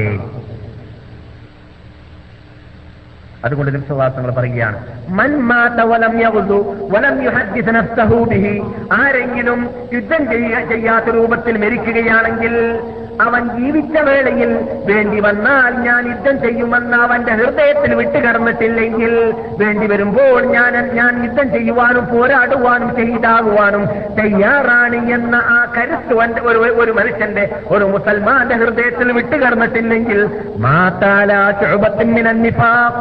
മുനാഫിഖീങ്ങളുടെ സ്വഭാവത്തിന് ഒരു സ്വഭാവത്തോടു കൂടിയാണ്, ഒരു സ്വഭാവം ഉൾക്കൊണ്ടവനായിട്ടാണ് അവൻ മരിച്ചു പോവുക.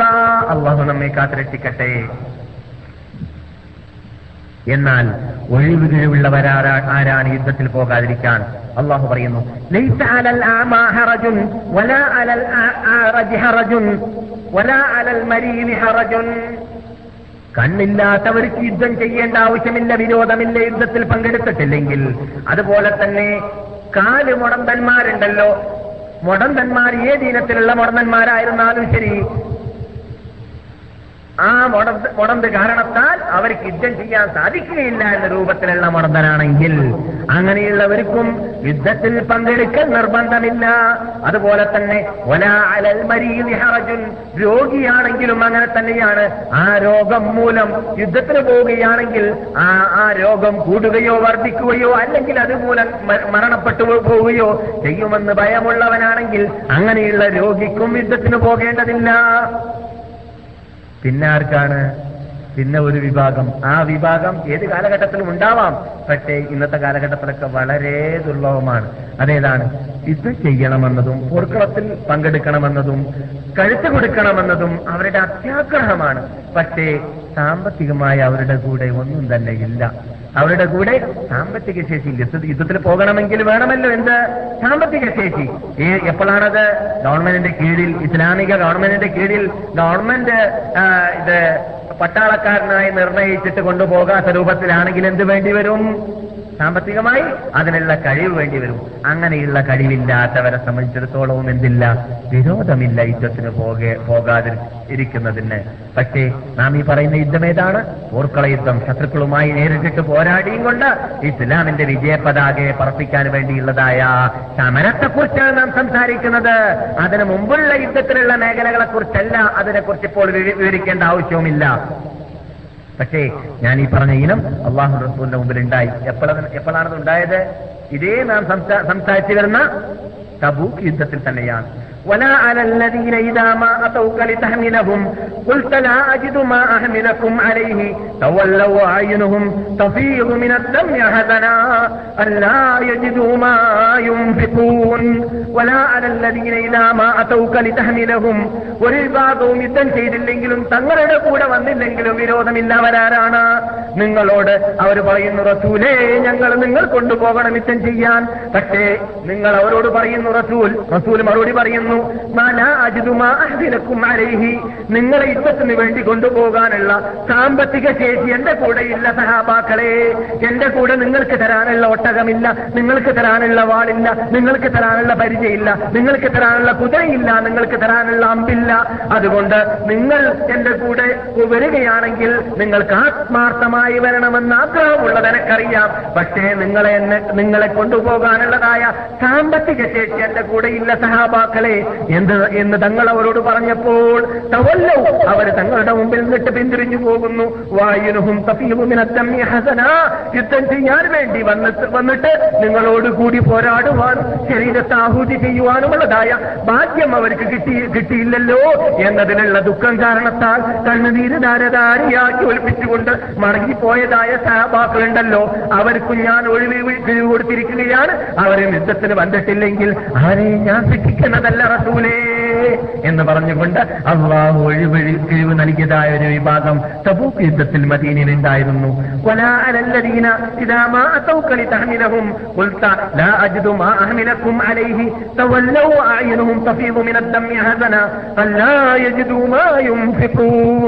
ഞങ്ങൾക്ക് യുദ്ധം ചെയ്യാൻ സാധിക്കില്ല എന്ന് മാത്രമല്ല, യുദ്ധത്തിന് വേണ്ടി ചെലവഴിക്കാനുള്ളതായ സമ്പത്ത് വരേക്കും ഞങ്ങളുടെ കൂടെ ഉണ്ടായില്ലല്ലോ എന്നതിൽ ദുഃഖത്തോടുകൂടി കണ്ണുനീര് ധാരധാരയാക്കി ഒളിപ്പിച്ചിട്ട് മടങ്ങിപ്പോയതായ സഹാബാക്കൾക്കും യാതൊരു തടസ്സമില്ല.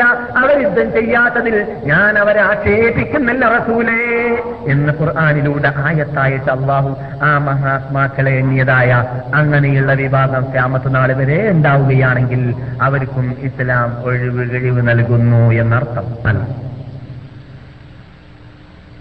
പിരിഞ്ഞു പോവുക, യുദ്ധം ചെയ്യേണ്ടതായ ചുറ്റുപാടും നിർബന്ധവും ഉണ്ടായിട്ട് അവരെ സംബന്ധിച്ചിടത്തോളം വളരെ സൂക്ഷിക്കേണ്ടതുണ്ട്.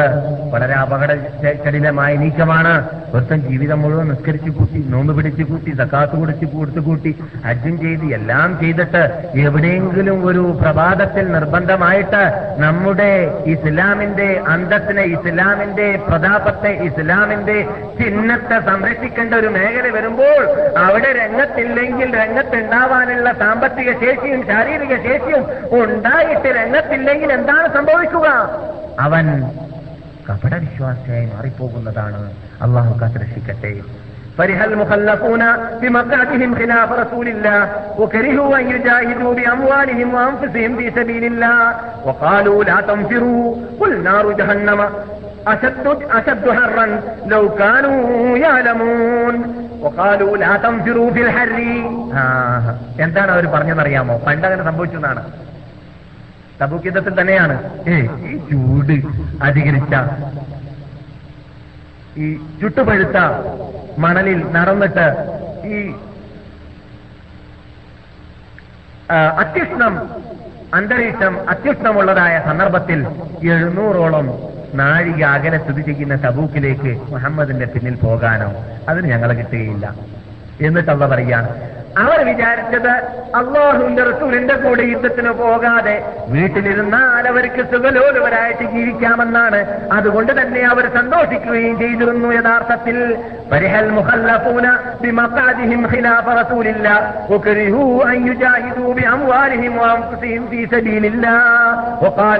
അവർ പറഞ്ഞു, യുദ്ധത്തിന് പോകാതിരുന്നതോടുകൂടി ചൂടുള്ള സന്ദർഭത്തിൽ നിങ്ങൾ യുദ്ധത്തിന് പോകരുത് മുഹമ്മദിന്റെ കൂടെ. അല്ലാത്ത ആ സാഹചര്യങ്ങളൊക്കെ ഒത്തിട്ട് കിട്ടുകയാണെങ്കിൽ യുദ്ധം ചെയ്തേക്കാം എന്നവർ പറഞ്ഞു. തങ്ങൾ അവരോട് പറയുക,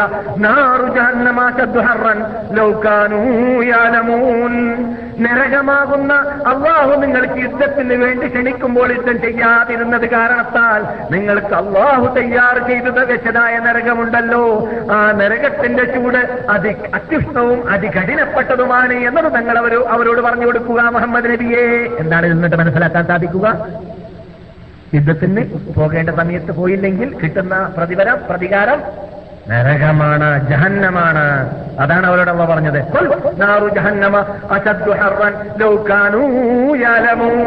എന്നിട്ട് ആ കപട വിശ്വാസികൾ അള്ളാഹു റസൂലിന്റെ കൂടെ സഹാബാക്കളോട് കൂടി തബൂക്കിലേക്ക് യുദ്ധത്തിന് പോകാതെ ഇവിടെ കൂടിയിട്ട് അവർ ചിരിച്ചു കളിക്കുകയായിരുന്നു. അള്ളാഹു അവരോട് പറയുകയാണ്, അവരൽപ്പം ചിരിക്കട്ടെ, അവർ കൂടുതൽ കരയട്ടെ, അവർക്ക് അവർ ചെയ്തതായ ആ ആ തോന്നിവാസത്തിനും പരാക്രമത്തിനും പ്രതികാരമായിട്ട് ഞാൻ അവർക്ക് എന്നെന്നും കരയാനുള്ള ടൈം ഉണ്ടാക്കി വെച്ചിട്ടുണ്ട്. അവിടെ നിങ്ങൾക്ക് കരയേണ്ടി വരും. നിങ്ങൾ ഇവിടെ നിങ്ങൾ ചിരിക്കുന്നുണ്ടല്ലോ, അല്പസമയമേ നിങ്ങൾക്ക് ചിരിക്കാൻ ഇവിടെ സാധിക്കുകയുള്ളൂ, പിന്നെ നിങ്ങൾക്ക് എന്നൊന്നും കരയേണ്ടി വരും എന്നാണ്. അപ്പോൾ യുദ്ധത്തിന് വേണ്ടി പോകാതിരിക്കാൻ അനുവദിക്കപ്പെട്ട ചില ഇനങ്ങൾ നാം കേട്ടു കഴിഞ്ഞു അല്ലേ. പിന്നെ ചിലവർ പറയാറുണ്ട്, മുസ്ലിംമാർ യുദ്ധം ചെയ്യേണ്ടതില്ല, മൗലവിമാർ യുദ്ധം ചെയ്യേണ്ടതില്ല. അതങ്ങനെ ഒരു പൊതു പൊതു നിയമമല്ല. ഖുർആനിൽ അങ്ങനെ ഒരു ആയത്തുണ്ട്, പക്ഷേ പൊതുവെ പൊതുവായിട്ടുള്ള നിയമമല്ല. വമാ കാനൽ മുഅ്മിനൂന യൻഫിറൂ കാഫ ഫലൗലാ നഫറ മിൻ കുല്ലി ഫിർഖത്തിൻ മിൻഹും ത്വായിഫത്തുൻ ലിയതഫഖഹു ഫിദ്ദീനി وَلْيُنْذِرُوا قَوْمَهُمْ إِذَا رَجَعُوا إِلَيْهِمْ لَعَلَّهُمْ يَحْذَرُونَ. അല്ലാഹ് നബി സല്ലല്ലാഹു അലൈഹി വസല്ലം തങ്ങളോട് പറഞ്ഞതായിരുന്നു യുദ്ധത്തിന് വേണ്ടി പട്ടാളക്കാർ അയക്കുന്ന വഴി. മുഹമ്മദ് നബിയെ, മുഅ്മിനീങ്ങൾ കംപ്ലീറ്റ് ഒന്നടക്കം ഇവിടെ നിന്ന് പട്ടാളത്തെ സൈന്യത്തെ നിങ്ങൾ അയക്കുന്നത് ശരിയല്ല. പിന്നെയോ ഫലൗലാ നഫറ മിൻ കുല്ലി ഫിർഖത്തിൻ മിൻഹും, അവരിൽ നിന്നിട്ട് ഓരോ ഗ്രൂപ്പിൽ നിന്നിട്ട് നിങ്ങൾ അല്പാൽപ്പം പണ്ഡിതന്മാരെ തെരഞ്ഞെടുക്കുക, അല്പാൽപ്പം ജനങ്ങളെ തെരഞ്ഞെടുക്കുക. എന്നിട്ട് എന്ത് വേണം? അവരിവിടെ എൽമ് പഠിക്കാൻ വേണ്ടി തെരഞ്ഞിരിക്കട്ടെ. എല്ലാവരും പോയാൽ ഇവിടെ പഠിക്കുന്നവരും പഠിപ്പിക്കുന്നവരും ഉണ്ടാവുകയില്ല. ഈ മതം ത്യാഗം കൊണ്ട് മാത്രം സ്ഥാപിക്കപ്പെട്ട മതമല്ല. ഈ മതത്തിന്റെ ഉത്ഭവം വിജ്ഞാനമാണ്. വിജ്ഞാനത്തിലൂടെ സ്ഥാപിക്കപ്പെട്ട മതമാകുമ്പോൾ എങ്ങനെയാണ് യുദ്ധം ചെയ്യേണ്ടത്, ആരാണ് ആരോടാണ് യുദ്ധം ചെയ്യേണ്ടത്, എന്തിനാണ് യുദ്ധം ചെയ്യേണ്ടത് എന്നതൊക്കെ പഠിപ്പിക്കാൻ ആര് വേണം? പണ്ഡിതന്മാർ വേണം. അതുകൊണ്ട് ഒരു വിഭാഗം പണ്ഡിതന്മാർ അവിടെ ഇരിക്കട്ടെ, അവർ യുദ്ധത്തിന് പോകാതിരിക്കട്ടെ. ഒരു വിഭാഗം മുതഅല്ലിമീങ്ങളും ആ പണ്ഡിതന്മാരുടെ പരിസരത്തിലിരിക്കട്ടെ, അവർ ഇസ്ലാമിനെ കുറിച്ച് വിജ്ഞാനങ്ങൾ നേടട്ടെ.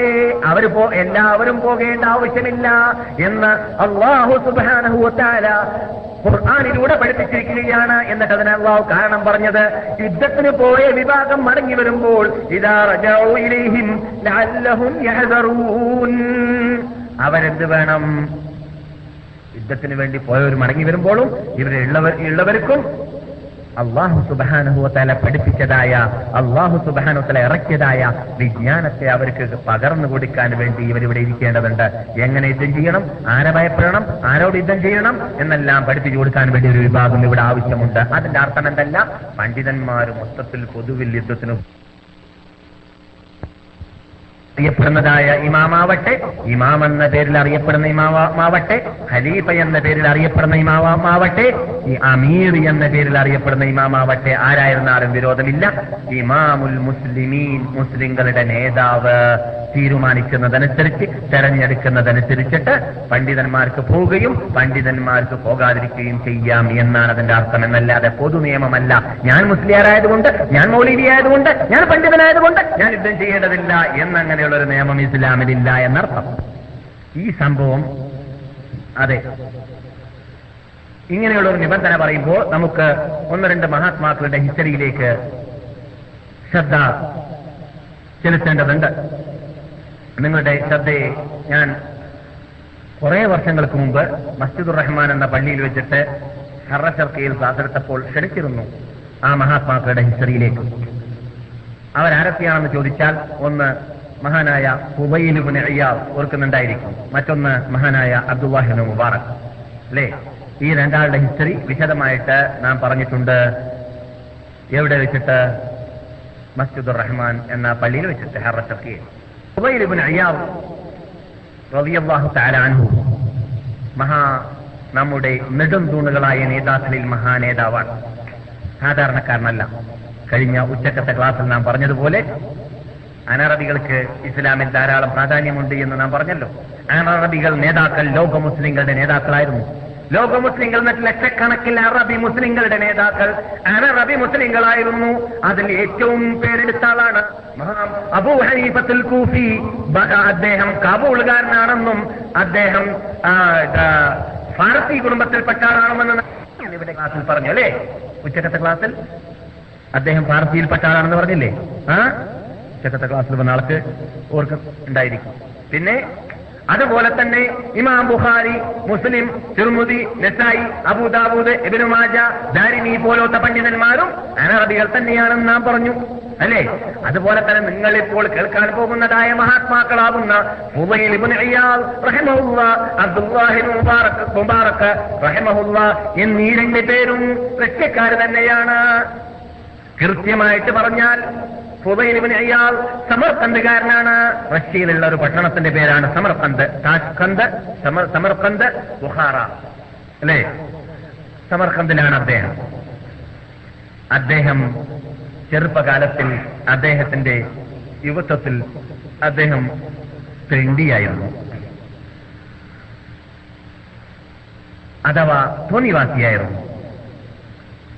അങ്ങനെ എന്ന് മാത്രമല്ല, കവർച്ച സംഘത്തിന് നേതൃത്വം വഹിക്കുന്ന ആളുമായിരുന്നു. കവർച്ച സംഘത്തിന്റെ നേതൃത്വം വഹിക്കുന്ന ആളുമായിരുന്നു മഹാനായ ഇമാം ദഹബി റഹ്മത്തുള്ളാഹി അലൈഹി. അദ്ദേഹത്തിന്റെ താരീഖുൽ ഇസ്ലാം എന്ന ഇരുപത്തഞ്ച് വാല്യം ഇപ്പോൾ ഇറങ്ങിക്കഴിഞ്ഞതായ ഗ്രന്ഥത്തിൽ എട്ടാമത്തെ വാല്യത്തിൽ മഹാനായ ഹുബൈൽ ഇബ്നു ഇയാദ് റളിയല്ലാഹു തആല അൻഹുവിന്റെയും മഹാനായ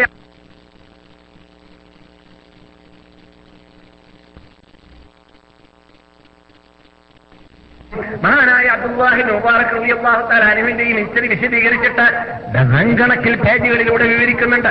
മഹാനായ ഹുബൈൽ ഇബ്നു ഇയാദ് റഹ്മത്തുള്ളാഹി അലൈഹി അദ്ദേഹത്തിന്റെ കാമുകിയുടെ കാമുകിയുടെ വീട്ടിന്റെ മീതെ കയറിയിട്ട് ചാടാൻ വേണ്ടി പരിശ്രമിക്കുന്ന വേളയിൽ അദ്ദേഹം അലം യഅനി ലില്ലദീന ആമനൂ അൻ തഖ്ശാ ഖുലൂബുഹും ലിദിക്രില്ലാഹ്, സത്യ സത്യവിശ്വാസികൾക്ക് അള്ളാഹുവിനെ ഭയന്നുകൊണ്ട് അള്ളാഹുവിനെ സ്മരിച്ചുകൊണ്ട് മുന്നോട്ട് വരുവാനും പാശ്ചാത്തപിക്കുവാനും സമയമായിട്ടില്ലേ എന്ന ഒരായത്തിന്റെ ശബ്ദം അദ്ദേഹത്തിന്റെ കാതിൽ അലതല്ലിയപ്പോൾ അദ്ദേഹം കാമുകിയുടെ വീട്ടിന്റെ മീതെ നിന്നിട്ട് ചാടിക്കളഞ്ഞ് ഓടിയതായിരുന്നു. അതേ സമയമായി ഹുബൈലിന് അള്ളാഹുവിന്റെ പേര് കേട്ടിട്ട് അള്ളാഹുവിനെ സ്മരിച്ചുകൊണ്ട് അള്ളാഹുലേക്ക് ഓടാൻ ഹുബൈലിന് സമയമായെന്ന് പറഞ്ഞുകൊണ്ട് അദ്ദേഹത്തിന്റെ നാടാകുന്ന സമർഖണ്ഡിന്റെ പരിസരത്തിലുള്ളതായ ഒരു കുഗ്രാമത്തിലുള്ളതായ ഇത് കാമുകിയുടെ വീട്ടിന്റെ നീതി നിന്നിട്ട് ഓടിയ വ്യക്തിയായിരുന്നു ഹുമൈന്.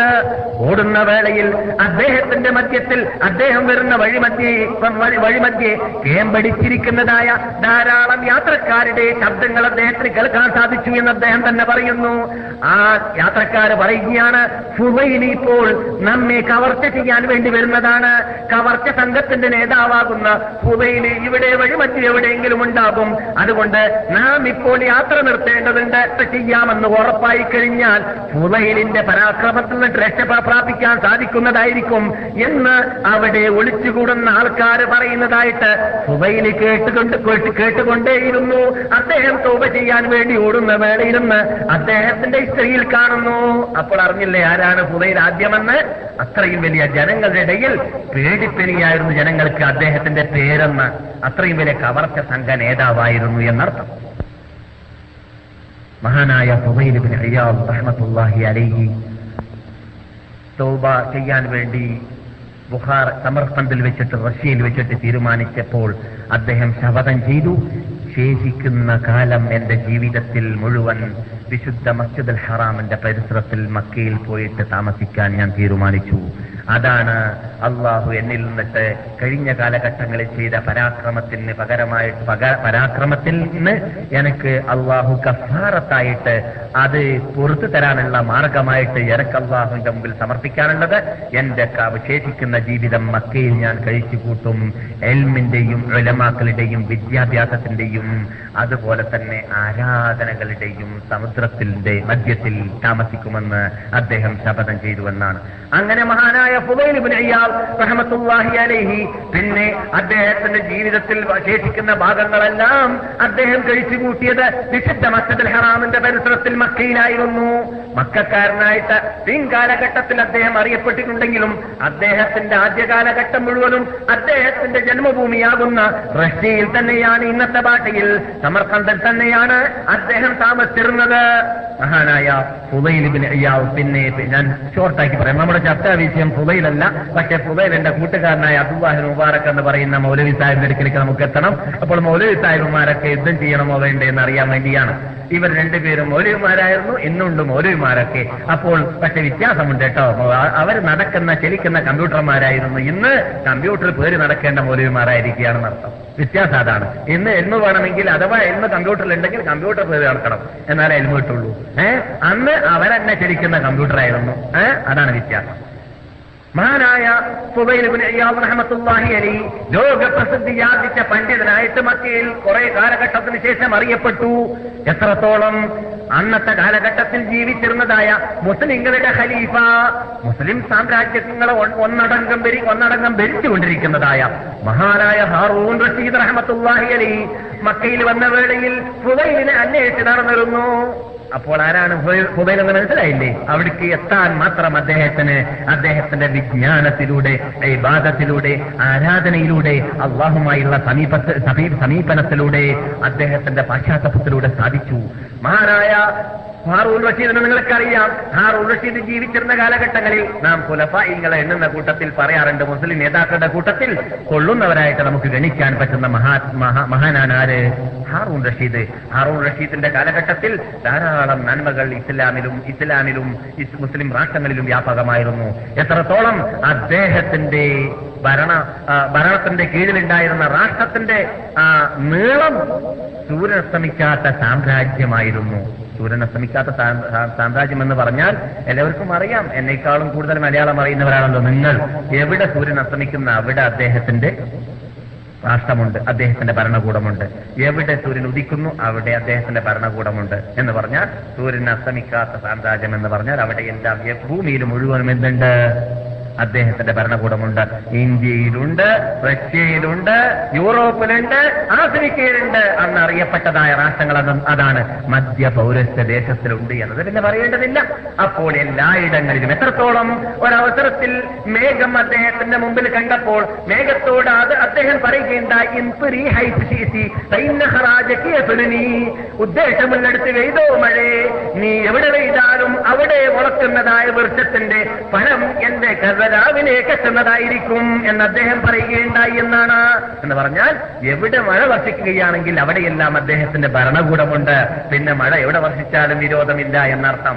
അങ്ങനെ പറഞ്ഞതായ ഹാറൂൺ റഷീദ് റഹ്മത്തുള്ളാഹി അലൈഹി അദ്ദേഹം കൂടുതൽ പണ്ഡിതന്മാരെ അദ്ദേഹത്തിന്റെ കാലഘട്ടത്തിൽ ജീവിച്ചിരുന്നതായ മഹാത്മാക്കളെ സ്നേഹിച്ചിരുന്നവരും മഹാത്മാക്കൾക്ക് ബഹുമതിയും ബഹുമാനം നൽകിയതായ നേതാവായിരുന്നു. അതുകൊണ്ട് തന്നെ മദീനയിൽ വന്നപ്പോൾ ഇവിടെയുള്ള പണ്ഡിതന്മാരിൽ കൊള്ളുന്ന ആൾ ആരാണെന്ന് അദ്ദേഹം അന്വേഷിച്ചു എന്ന് ചരിത്രത്തിൽ കാണുന്നു. അങ്ങനെ മദീനക്കാരെല്ലാം അന്വേഷിച്ചു പിടിച്ചിട്ട് അദ്ദേഹത്തിന്റെ അടുക്കിലേക്ക് കൊണ്ടുപോകാൻ തീരുമാനിച്ചത് അദ്ദേഹത്തിന്റെ പട്ടാളക്കാര്, അദ്ദേഹത്തിന്റെ ഖാദിമീങ്ങൾ മഹാനായ ഇമാം മാലിക് ഇബ്നു അനസ് അസ്ബഹി റഹ്മത്തുള്ളാഹി അലൈഹിയായിരുന്നു അല്ലേ. പക്ഷേ ഇമാം മാലിക് പറഞ്ഞു അൽ ഇൽമു യുക്താ ഇലൈഹി ലാ യഅതി, ഇൽമ എന്ന് പറഞ്ഞാൽ അതിലേക്ക് വരെ വരിക എന്നല്ലാതെ ഇൽമ അങ്ങട്ട് വരികയില്ല എന്ന് രാജാവിനോട് പറയൂ, അതുകൊണ്ട് ഇൽമിന്റെ ആവശ്യമുണ്ടെങ്കിൽ എന്റെ അടുക്കൽ വരട്ടെ എന്ന് മഹാനായ ഇമാം മാലിക് റഹ്മത്തുള്ളാഹി അലൈഹി പറഞ്ഞപ്പോൾ അദ്ദേഹം താമസിച്ചിരുന്നതായ കൊട്ടാരത്തിൽ നിന്നിട്ട് വിശുദ്ധ മസ്ജിദ് നബവിയിലേക്ക് മഹാനായ ഇമാം മാലിക് റഹ്മത്തുള്ളാഹി അലൈഹിന്റെ ഇൽമിന്റെ സദസ്സിലേക്ക് വന്നിട്ട് മുസ്ലിം ലോക നേതാവ് അന്നായിരുന്ന ഖലീഫയായിരുന്ന അമീറായിരുന്ന നേതാവായിരുന്ന രാജാവായിരുന്ന ഹാറൂൻ റഷീദ് റഹ്മത്തുള്ളാഹി അലൈഹി പങ്കെടുത്തു എന്ന് ചരിത്രത്തിൽ കാണാം. മക്കയിൽ പോയപ്പോൾ മഹാനായ സുഫിയാൻ ഇബ്നു ഉയൈനയെ ജനങ്ങൾ കാണിച്ചു കൊടുത്തു. സുഫിയാൻ ഇബ്നു ഉയൈന ഉപദേശങ്ങൾ നൽകി. അതിനുശേഷം പിന്നെ ആരൊക്കെയാണ് ഇവിടെ കൊള്ളുന്ന പണ്ഡിതന്മാരുള്ളതെന്ന് അന്വേഷിച്ചു. അവർക്കെല്ലാം മഹാനായ ഹാറൂൺ റഷീദ് അവരോടെല്ലാം നിങ്ങൾക്ക് കടമുണ്ടെങ്കിൽ ഞാൻ കടം വീട്ടിത്തരാമെന്ന് ആവശ്യപ്പെട്ടു, സമ്പത്ത് വേണമെങ്കിൽ സമ്പത്ത് തരാമെന്ന് ആവശ്യപ്പെട്ടു. എല്ലാവരെയും സമീപിച്ചു, എല്ലാവരും ഇങ്ങോട്ട് ഉപദേശങ്ങൾ ഉൾക്കൊണ്ടുകൊണ്ടേയിരുന്നു. കൂട്ടത്തിൽ ജനങ്ങൾ പറഞ്ഞു, നിങ്ങൾ അന്വേഷിച്ചതായ ഹുബൈൻ ഇബ്നു ഇയാദും ഇവിടെ തന്നെയാണെന്ന്. നമ്മുടെ നമ്മുടെ കഥാപുരുഷനായ മഹാനായ ഹുബൈൻ ഇബ്നു ഇയാദ് റഹ്മത്തുള്ളാഹി അലൈഹിയെ അദ്ദേഹത്തിലേക്ക് ഹാജരാക്കാൻ വേണ്ടി ആവശ്യപ്പെട്ടപ്പോൾ അദ്ദേഹം ഇങ്ങോട്ട് വരട്ടെ എന്ന് പറഞ്ഞു എന്ന് ചരിത്രത്തിൽ കാണുന്നു. അങ്ങനെ ഹുബൈനെ കാണാൻ വേണ്ടി മഹാനായ ഹാറൂൺ റഷീദ് റഹ്മത്തുള്ളാഹി അലൈഹി അദ്ദേഹത്തിന്റെ താഴ്മയോടുകൂടി ഉള്ളതായ സൗമ്യത്തിലേക്ക് കുടിലിലേക്ക് അദ്ദേഹം ചെന്ന് ചെന്നപ്പോൾ എല്ലാവർക്കും സലാം പാസാക്കി. പ്രത്യേകം പ്രത്യേകം ആൾക്കാരെ പരിഗണിക്കാതെ എല്ലാവരെയും ഒരേ നോട്ടം നോക്കിയിട്ട് സലാം കൊടുത്തു. അങ്ങനെ അമീറുൽ മുഅ്മിനീന്റെ കൈ വന്നപ്പോൾ ഖാദിമീങ്ങൾ പറഞ്ഞു, അല്ലയോ മഹാനെ, നിങ്ങളിപ്പോൾ സലാം പറഞ്ഞത് അമീറുൽ മുഅ്മിനീനാണ്, അഥവാ ഖലീഫയ്ക്കാണ്, ഹാറൂൺ റഷീദിനാണ്. അപ്പോൾ ഒരു പിടുത്തം ശരിക്കും നന്നാക്കി പിടിച്ചു. മുമ്പരെ മുമ്പുള്ളവരെ എല്ലാം പിടിച്ചതിനേക്കാളും ഒരു ശരിക്കുള്ള പിടുത്തം പിടിച്ചു. എന്നിട്ട് അദ്ദേഹം പറഞ്ഞു, മാ അൽയനഹാ ഇൻ നജത ഗദൻ മിൻ അദാബില്ലാ. എത്ര മിനുസമുള്ള കൈയാണിത്, അതോടുകൂടി ആ മിനുസം അത് പരലോകത്തിൽ അള്ളാഹുവിന്റെ പിടുത്തത്തിൽ നിന്നിട്ട് രക്ഷപ്പെടുമെങ്കിൽ എത്ര നന്നായിരുന്നേനെ, എന്തൊരു വിജയമാണ് ഈ കൈക്ക് എന്നാ കൈ പിടിച്ചുകൊണ്ട് പറയുകയുണ്ടായി. അതോടുകൂടി പകുതിയായി പോയി അദ്ദേഹം ഞെട്ടിപ്പോയി. ആര്? മഹാനായ ഹാറൂൺ റഷീദ് റഹ്മത്തുള്ളാഹി അലൈഹി. അങ്ങനെയാണ് ഈമാൻ ഉൾക്കൊണ്ടേ ഉൾക്കൊള്ളേണ്ടതുപോലെ ഉൾക്കൊള്ളേണ്ടതുപോലെ ഉൾക്കൊണ്ടാൽ പണ്ഡിതന്മാർക്ക് ആരും അവരുടെ മുമ്പിൽ വിലയില്ല. അവർക്കറിയാം, നേതാക്കളാവട്ടെ രാജാക്കളാവട്ടെ ആരാണെങ്കിലും സത്യം പറയേണ്ടടുത്ത് പറയാൻ കഴിവുണ്ടെങ്കിൽ അതാണ് ഏറ്റവും വലിയ ജിഹാദ് എന്ന് നബി സല്ലല്ലാഹു അലൈഹി വസല്ലം പഠിപ്പിച്ചതാണ്. അത് പഠിച്ചവരാണ് അവർ, അവരത് വിറ്റാക്കും വിറ്റാക്കിയവരും ആണ്. പിന്നെ പറയുകയുണ്ടായി, എനിക്ക് എന്നെ എനിക്ക് ഉപദേശങ്ങൾ നൽകൂ എന്ന് മഹാനായ ഹാറൂൺ റഷീദ് ആവശ്യപ്പെട്ടപ്പോൾ മഹാനായ ഹുബൈർ ഇബ്നു ഇയാദ് പറഞ്ഞു, നിങ്ങളോട് കൂടുതൽ ഉപദേശമൊന്നും ഞാൻ നൽകുന്നില്ല, പക്ഷേ നിങ്ങളൊരു കാര്യം ശ്രദ്ധിച്ചാൽ മതി. നിങ്ങളുടെ കീഴിലുള്ളതായ ഭരണീയരുണ്ടല്ലോ, അവർ ലക്ഷക്കണക്കിനാണ്. സൂര്യൻ അസ്തമിക്കാത്ത സാമ്രാജ്യത്തിന്റെ നേതാവല്ല നിങ്ങൾ. അവരുടെ എല്ലാം കാര്യങ്ങൾ സുപ്രീം കോടതിയിൽ വെച്ചിട്ട് പരലോകത്തിൽ നിങ്ങളോട് റബ്ബുൽ ഇസ്സത്ത് ചോദിക്കുക തന്നെ ചെയ്യും. അത് ചിന്തിച്ചിട്ട് ജീവിച്ചാൽ മതി, അത് ഓർത്തിട്ട് നിങ്ങൾ ഭരണകൂടം നടത്തിയാൽ മതി എന്ന് അദ്ദേഹം വളരെ ഷോർട്ടാക്കിയിട്ട് പറഞ്ഞു കൊടുത്തു. എന്നിട്ട് മഹാനായ ഹുബൈൽ ഇബ്നു ഇയാദ് അദ്ദേഹത്തിന് ഉപദേശം നൽകി ഉപദേശം നൽകിയിട്ട് അവസാനം ഒരു ആയത്ത് ഓതിയിട്ട് ആയത്തിന്റെ അവസാനത്തിൽ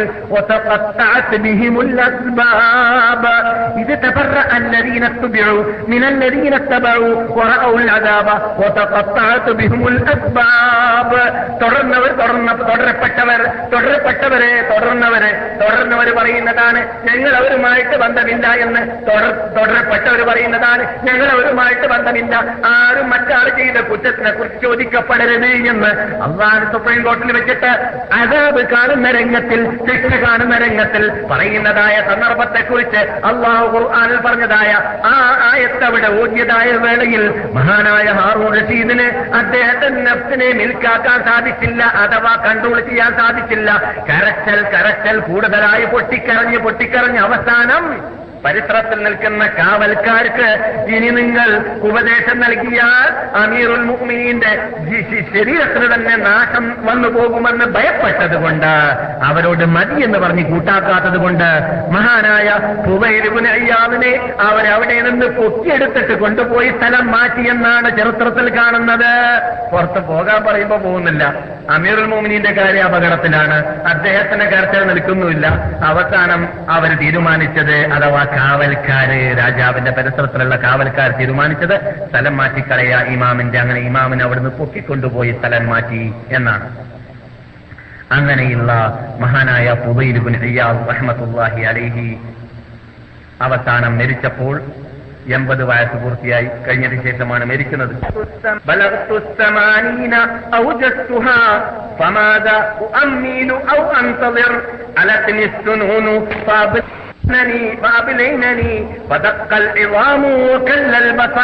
അദ്ദേഹം ലാസ്റ്റ് പാടിയതായിരുന്നു മരിക്കാൻ പോകുന്ന സമയത്ത്, ഞാനിപ്പോൾ എൺപത് കഴിഞ്ഞു, പക്ഷേ ഇനി എന്താണ് എനിക്ക് പ്രതീക്ഷിക്കാനുള്ളത്?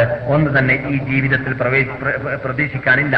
എന്റെ എല്ലാം അവസാനിച്ചു, എന്റെ അടുക്കൽ അള്ളാഹുവിന്റെ മുമ്പിൽ സമർപ്പിച്ചത് മാത്രമേ എനിക്ക് ശേഷിക്കുന്നുള്ളൂ എന്നതാണ്. പക്ഷേ ഖുബൈർ ഇബ്നു അയ്യാദിന്റെ കഥ എന്തിനാണ് നാം ഇതുവരെ പറഞ്ഞത്? വളരെ ഷോർട്ടായിട്ടാണ് നാം പറഞ്ഞ ഞാൻ പറഞ്ഞത്, വളരെ മെറ്റി പറയേണ്ടതാണ്. അത് എന്തിനാണെന്ന് ഞാൻ പറയാൻ പോകുന്നുണ്ട്. പക്ഷെ അദ്ദേഹത്തിന്റെ ജീവിതത്തിൽ നിന്ന് ഒരു പാഠം കൂടി പഠിക്കാനുണ്ട്, അത് പറഞ്ഞിട്ട് ഞാൻ നിർത്തിയേക്കാം.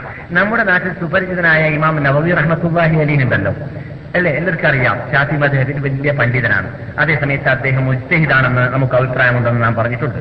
ആ ശാഫി ശാഫി ശാഫി മദ്ഹബിലെ ഏറ്റവും മഹാ പണ്ഡിതനായ നവവി റഹ്മത്തുള്ളാഹി അലൈഹി അൽ ഇളാഹ് എന്ന് പറഞ്ഞിട്ടൊരു പുസ്തകം എഴുതിയിട്ടുണ്ട്.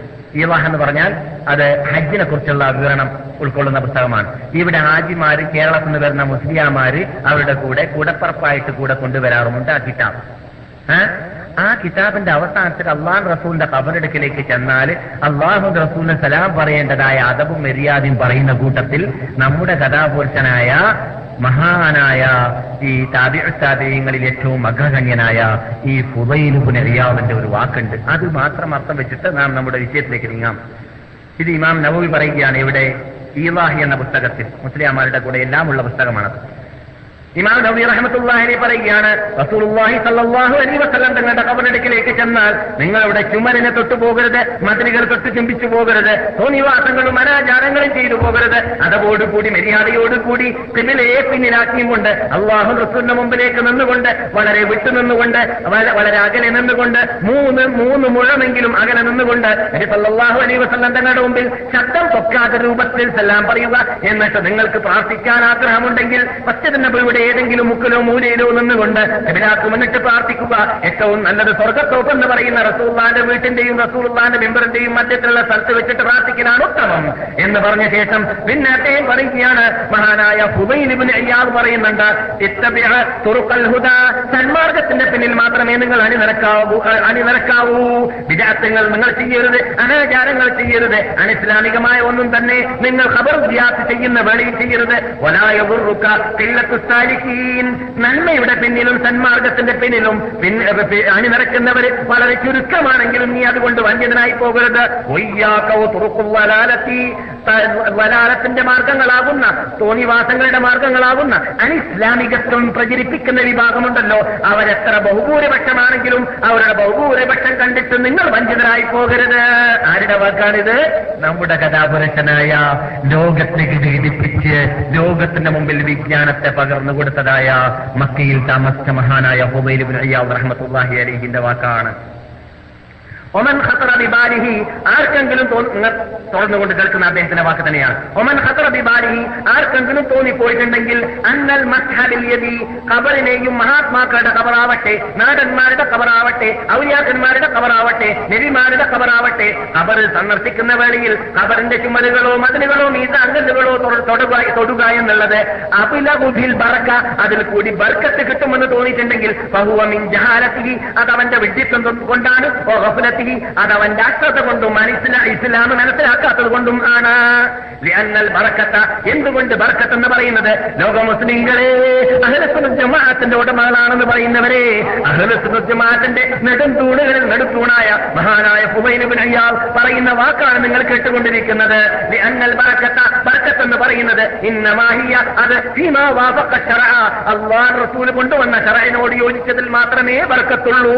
വഅഖ്വാലുൽ ഉലമായി, മഹാത്മാക്കളാവുന്ന സലഫ് സാലിഹ്യങ്ങൾ പറഞ്ഞതായ വാക്കുകളോട് യോജിച്ചത് മാത്രമേ യോജിച്ചതിൽ മാത്രമേ ബർക്കത്തുള്ളൂ. വകൈഫ യബ്തദിൽ ഫള ഫീ മുഖാലഫത്തി സവാബി, സത്യത്തിന്റെ വിപരീതം എന്തെങ്കിലും തോന്നിയതുപോലെ ഇഷ്ടമുള്ളതുപോലെ ചെയ്തിട്ട് എവിടെയെല്ലാം തൊട്ടിച്ചുമ്പിച്ച് എവിടെ ആരെയെല്ലാം വെള്ളി വിളിച്ച് പ്രാർത്ഥിച്ചിട്ട് അവിടെയും ബർക്കത്ത് കിട്ടുമെന്ന് വിശ്വസിക്കുന്നതായ അങ്ങനെയുള്ള വിഭാഗത്തിനേക്കാളും അങ്ങനെയുള്ള വിഭാഗത്തിനോട് മഹാനായ ഫുഹൈൽ പറയുന്നു, മുഖാലഫത്തു സവാബ് ചെയ്താൽ, സത്യത്തിന് കടകവിരുദ്ധമായ അമൽ ചെയ്തിട്ട് സത്യത്തിന് ആഗ്രഹിക്കുക എന്നുള്ളത് ഒരു കാലത്തും ഉചിതമല്ല, അത് യോജിച്ചതല്ല, അത് ശരിയുമല്ല എന്ന് മഹാനായ ഫുദൈൽ ഇബ്നു ഇയാദ് റഹ്മത്തുള്ളാഹി അലൈഹി പറഞ്ഞായിട്ട് കാണാം.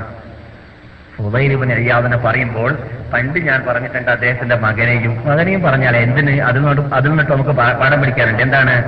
നല്ല സൗദി അറേബ്യ പോലത്തതായ നാടുകളിൽ, പ്രത്യേകിച്ച് മക്കയിലും മദീനയിലൊക്കെ വന്നിട്ട് അള്ളാഹുവിൻ റസൂലിന്റെ പരിസരത്തിലൊക്കെ ജീവിച്ചതായ ആ മഹാത്മാക്കളൊക്കെ നാട്ടിലേക്ക് പോയിട്ട് ഇപ്പോൾ അവരുടെ മക്കളെ വളർത്തണം, പെൺകുട്ടികളെ വളർത്തണം, യുവ അതുപോലെ തന്നെ അവിടെ നാട്ടിൽ പരിവർത്തനം ഉണ്ടാക്കണം, അവിടെ നാട്ടിൽ പ്രബോധനം ചെയ്യണം, അവിടെ നാട്ടിൽ തൗഹീദ് പ്രചരിപ്പിക്കണം, അവിടെ നാട്ടിൽ സത്യം പ്രചരിപ്പിക്കണം എന്നൊക്കെ ആഗ്രഹമുണ്ടല്ലോ. അപ്പോൾ ആദ്യമായി ശ്രദ്ധിക്കേണ്ടത് സ്വന്തം മക്കളുടെ കാര്യം. സ്വന്തം മക്കൾ അവന്റെ അനുമാനാണ്, അവന്റെ അനുവാനാണ്. അനുവാൻ എന്ന് പറഞ്ഞാൽ അഡ്രസ് ആണ്. മകനെ നോക്കിയിട്ട് വാപ്പാനെ കുറിച്ച് വിധിക്കാൻ പറ്റും, വാപ്പാനെ നോക്കിയിട്ട് മകനെ കുറിച്ച് വിധിക്കാൻ പറ്റും. അങ്ങനെയാണ് സലഫ് സാലിഹ്യങ്ങളുടെ നിഗമനം, അങ്ങനെയാണ് സലഫ് സാലിഹ്യങ്ങളുടെ ജീവിതം സ്ഥാപിച്ചിട്ടുള്ളത്. അൽ ബലദു ത്വയ്യിബു യഖ്റുജു നബാതുഹു ബിഇദ്നി റബ്ബിഹി വല്ലദീ ഖബസ ലാ യഖ്റുജു ഇല്ലാ നകിദാ. അൽ ബലദു ത്വയ്യിബു, നല്ല ഭൂമി ഉണ്ടല്ലോ, യഖ്റുജു നബാതുഹു ബിഇദ്നി റബ്ബിഹി, അതിലുള്ളതായ ആ വൃക്ഷങ്ങളെയെല്ലാം ആ ഭൂമി പുറപ്പെടുവിക്കൽ നല്ല നല്ല വൃക്ഷങ്ങളെയാണ്. നല്ല ഭൂമിയിൽ നല്ല വൃക്ഷമുണ്ടാവുന്നു, നല്ല ഫലങ്ങൾ കായ്ക്കുന്നു. അങ്ങനെയാണല്ലോ സംഭവിക്കുക. വല്ലദീ ഖബസ ലാ യഖ്റുജു ഇല്ലാ നകിദാ. തോന്നിയ വടക്ക് ഭൂമിയാണെങ്കിൽ വടക്ക് വടക്ക് ഫലങ്ങളല്ലാതെ, വടക്ക് വൃക്ഷങ്ങളല്ലാതെ ആ അതിൽ കായ്ക്കപ്പെടുകയും ഇല്ല. അപ്പോൾ നല്ല വാപ്പയിൽ നിന്നിട്ട് നല്ല മക്കൾ ഉടലെടുക്കണം, അല്ലേ? നല്ല സന്താനങ്ങൾ ഉണ്ടാവണം. അപ്പോൾ നല്ല സന്താനങ്ങൾക്കുള്ള ശിക്ഷണം നമ്മൾ നിന്നിട്ട് ഉണ്ടാവണമെന്നുള്ള നിർബന്ധം നമുക്ക് വേണം. മക്കയിൽ താമസിച്ചു, മദീനയിൽ താമസിച്ചു, ക്ലാസുകൾ പങ്കെടുത്തു, നിസ്കരിക്കാൻ ആരംഭിച്ചു. ആരും നിസ്കരിക്കാത്തവരെ സംബന്ധിച്ചിടത്തോളം, അല്ലെങ്കിൽ നിസ്കാരം കൂടുതൽ ജമാഅത്തോടു കൂടി പള്ളിയിൽ പോയിട്ട് നമസ്കരിക്കാനുള്ള ട്രെയിനിംഗ് ഒക്കെ നേടി, താടി വെക്കാനൊക്കെ ട്രെയിനിംഗ് ഒക്കെ നേടി, ഇസ്ലാമിന്റെ എല്ലാ ചിഹ്നങ്ങളും മുഖത്തിലും ശരീരത്തിലും ആ സകലം കണ്ടുകൊണ്ട് ജീവിക്കണം, മരണം വരെ മുസ്ലിമായി ജീവിക്കണം, എന്നിട്ട് സ്വർഗത്തിൽ പോകണം, എന്നിട്ട് ഞാൻ കുറച്ചു കാലമെങ്കിലും താമസിച്ച മദീനയിൽ അന്തവിശ്രമം കൊള്ളുന്ന നബി സല്ലല്ലാഹു അലൈഹി വസല്ലമയുടെ ശഫാഅത്ത് ഉൾക്കൊണ്ടുകൊണ്ട് ആ സഹാബാക്കളോട് കൂടി സ്വർഗത്തിൽ പോകണമെന്ന നിർബന്ധമൊക്കെയുള്ള ആൾക്കാർക്ക് മക്കളെയും കൂടെ കൊണ്ടുപോകണമെന്ന നിർബന്ധമില്ലെങ്കിൽ രക്ഷയില്ല. മക്കളെയും കൂടെ കൊണ്ടുപോകണമെന്ന നിർബന്ധമില്ലെങ്കിൽ രക്ഷയില്ല. നിർബന്ധമുണ്ടാവുമെന്ന് പറഞ്ഞാൽ എന്താണ്? അതിനുള്ള പ്രയത്നം നമ്മളിൽ ഉണ്ടാവണം. അല്ലെങ്കിൽ അവര് നമ്മൾ നിന്നിട്ട് കൂറുമാറും, നമ്മൾക്ക് ഡബിൾ ശിക്ഷ തരാൻ വേണ്ടി അവർ അള്ളാഹുവിനോട് ആവശ്യപ്പെടും. ആ പരലോകത്തിലേക്ക് എത്തിക്കഴിഞ്ഞാൽ മക്കളുടെ ഒരു റൂട്ട് റോഡ് തണ്ടികളായ കള്ളുകുടിയന്മാരായ ആ ഷുഗർ വിതരണം ചെയ്തിരുന്നതായ മക്കൾ, ബ്രൗൺ ഷുഗർ വിതരണം ചെയ്തതായ മക്കൾ, വാപ്പ ഹാജിയാർ, ഇന്റർനാഷണൽ തട്ടിപ്പുകാരനായ വാപ്പ ഹാജിയാർ, ഏ മക്കയിൽ പോയ മദീനയിൽ പോയ, പ്രത്യേകിച്ച് ഗൾഫിലേക്ക്, സൗദി അറേബ്യയിലേക്ക്, മക്കയിലേക്ക്, മദീനയിലേക്ക് വിസ കിട്ടിയ ഹാജിയാർ തന്നെയായിരിക്കും ചിലപ്പോൾ. ആ ഹാജിയാരുടെ മകൻ തോളിവാസം, വീഡിയോ കേസറ്റുകളുടെ പിന്നിൽ ഇപ്പോൾ ലൈന് നിൽക്കുന്നവരുടെ വാർത്ത കേരളത്തിൽ വന്നിരിക്കുകയാണ്. നമ്മുടെ നാട്ടിൽ രാത്രി പന്ത്രണ്ട് മണിയായിട്ട് പോലും മുസ്ലിംകളുടെ ഫിലിമ് വിൽക്കുന്ന കേസറ്റ് കടകൾ പൂട്ടപ്പെടുന്നില്ല പോലോ ചില പട്ടണത്തിൽ. കാരണം എന്താണെന്ന് പറഞ്ഞാൽ ഗൾഫിലുള്ള ഗൾഫ് നാട്ടത്തിൽ നിന്നിട്ട് പണം കൊടുത്തയച്ചതായ വിഭാഗത്തിന്റെ മക്കളും പെൺമക്കളും ക്യൂ നിന്നത് കാരണത്താൽ ഫിലിമ് വാങ്ങാൻ വേണ്ടി ആ അതാ ഒരു പട്ടണത്തിൽ നിന്ന് എഴുത്തു വന്നിരിക്കുകയാണ്. ആ വന്ന സ്ത്രീകളുടെ സ്ത്രീകളൊക്കെ മുസ്ലിം സ്ത്രീകളാണ്. കട മുസ്ലിമിന്റെതാണ്. അമുസ്ലിങ്ങളുടെ കട വരെ പന്ത്രണ്ട് വരെ മണി വരെ പൂട്ടാൻ അനുവദിക്കുന്നില്ല എന്നാണ്. ക്യൂ നിന്നിട്ട് ഫിലിം വേണം, പുതിയ പുതിയ പുതിയ ഫിലിം എന്നാണ്. കാശ് എവിടുന്ന പോയത്? ഹോറയിന്ന് പോയ കാശാണ്. അങ്ങനെ ആവാൻ പറ്റൂല എന്നാണ്. ആ അൽബലദു തയ്യിബു യഖ്റുജു നബാതുഹു ബിഇദ്നി റബ്ബിഹി വല്ലദീ ഖബസ ലാ യഖ്റുജു ഇല്ലാ നകിദാ. അല്ലാഹ് പറയുകയാണ്, ഖബീസാവാൻ പാടുള്ളതല്ല നമ്മുടെ ആത്മാവ്, വെടക്കാവാൻ പാടുള്ളതല്ല, നീചമാവാൻ പാടുള്ളതല്ല, നികൃഷ്ടമാവാൻ പാടുള്ളതല്ല. നല്ല മക്കൾ നമ്മളുടെ തുടരെടുക്കണമെന്ന് നമ്മുടെ നിർബന്ധമായിരിക്കണം. അല്ലെങ്കിൽ പരലോകത്തിലെത്തി എത്തിക്കഴിഞ്ഞാൽ അവർ കൂറുമാറുന്നതാണ്. റബ്ബനാ രക്ഷിതാവേ, അരിനല്ലദീനി അവല്ലാനാ മിനൽ ജിന്നി വൽ ഇൻസി നജഅൽഹുമാ തഹത ഖദാമിനാ വലിയകൂനാ മിനൽ അസ്ഫലീൻ. രക്ഷിതാവേ, ഭൂമിയിൽ ഞങ്ങൾ ജീവിച്ചിരുന്ന കാലഘട്ടത്തിൽ ഞങ്ങളെ വഴികേടിലേക്ക് നയിച്ചു കൊണ്ടുപോയതായ ജിന്നുവർഗത്തിൽപ്പെട്ട മനുഷ്യവർഗത്തിൽപ്പെട്ട ഞങ്ങളുടെ നേതാക്കളെ ചേതാക്കളെ വാപ്പമാരെ ഉമ്മമാരെ ഉസ്താദന്മാരെ നേതാ അധ്യാപകന്മാരെ ഞങ്ങൾക്ക് നീ കാണിച്ചു തരൂ രക്ഷിതാവേ.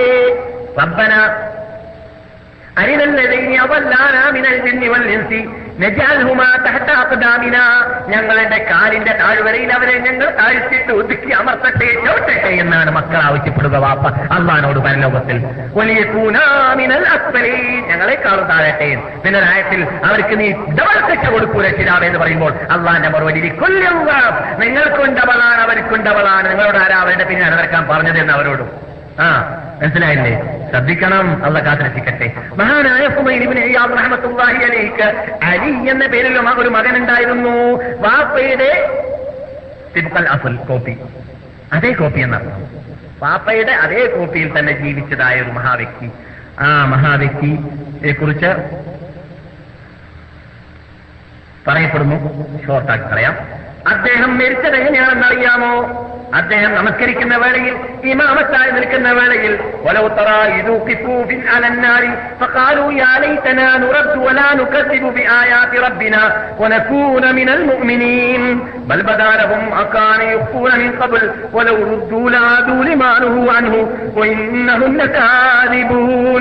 ഈ ആയത്ത് കേട്ട് അതിന്റെ അതിന്റെ അർത്ഥം ഉൾക്കൊള്ളാൻ സാധിക്കാതെ ആർട്ടിഫലായി ലഭിച്ചു പോയതാണെന്നാണ്. ആയത്തിന്റെ അർത്ഥം ഉൾക്കൊള്ളാൻ സാധിക്കാതെ നിലം പതിച്ചു എന്നാണ്.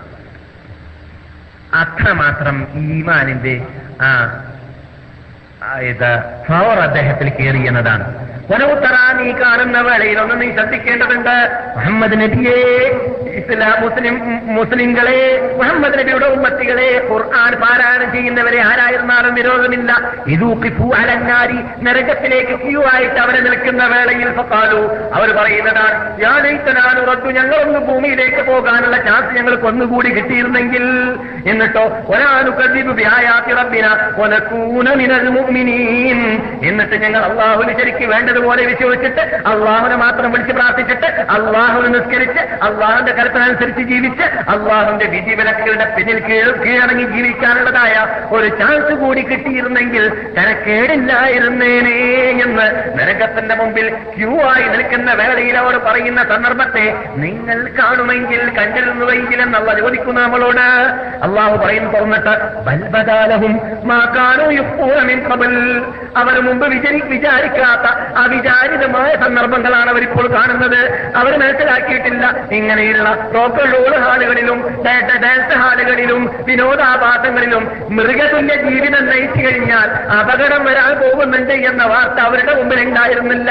അവരിങ്ങനെയുള്ള രംഗത്തിലേക്ക് എത്തുമെന്നത് അവർ ഓർത്തിരുന്നില്ല. അതുകൊണ്ട് തന്നെ അവരിപ്പോൾ അത് കാണുന്ന വേളയിൽ അവർ പറയുന്നത് അവരെ കുറിച്ച് അല്ല പറയുന്ന പറയുകയാണ്, ഓരോരുദ്ധൂ, അവർ പടുകള്ളന്മാർ തന്നെയാണ്. ദുനിയാവിൽ നിന്നിട്ട് പടുകള്ളന്മാരായി ജീവിച്ചതുപോലെ അവരിപ്പോൾ എന്റെ മുമ്പിൽ വെച്ചിട്ട് സുപ്രീം കോർട്ടിൽ വെച്ചിട്ട് പറയുന്ന വാക്കുണ്ടല്ലോ, അതും കള്ളത്തൻ തന്നെയാണ്, വിഡ്ഢിത്തൻ തന്നെയാണ്. എന്തുകൊണ്ട്? അള്ളാഹ് പറയുന്നത് എനിക്ക് അവർക്ക് അവരെ കുറിച്ച് അറിയാം, അവരെ കുറിച്ച് ശരിക്കും സൈക്കോളജിക്കലായിട്ട് എനിക്ക് വിജ്ഞാനമുണ്ട്, പഠിച്ചിട്ടുണ്ട്, ഞാനാണ് അവരെ ശിക്ഷിച്ചത്. അള്ളാഹ് പറയുന്നു,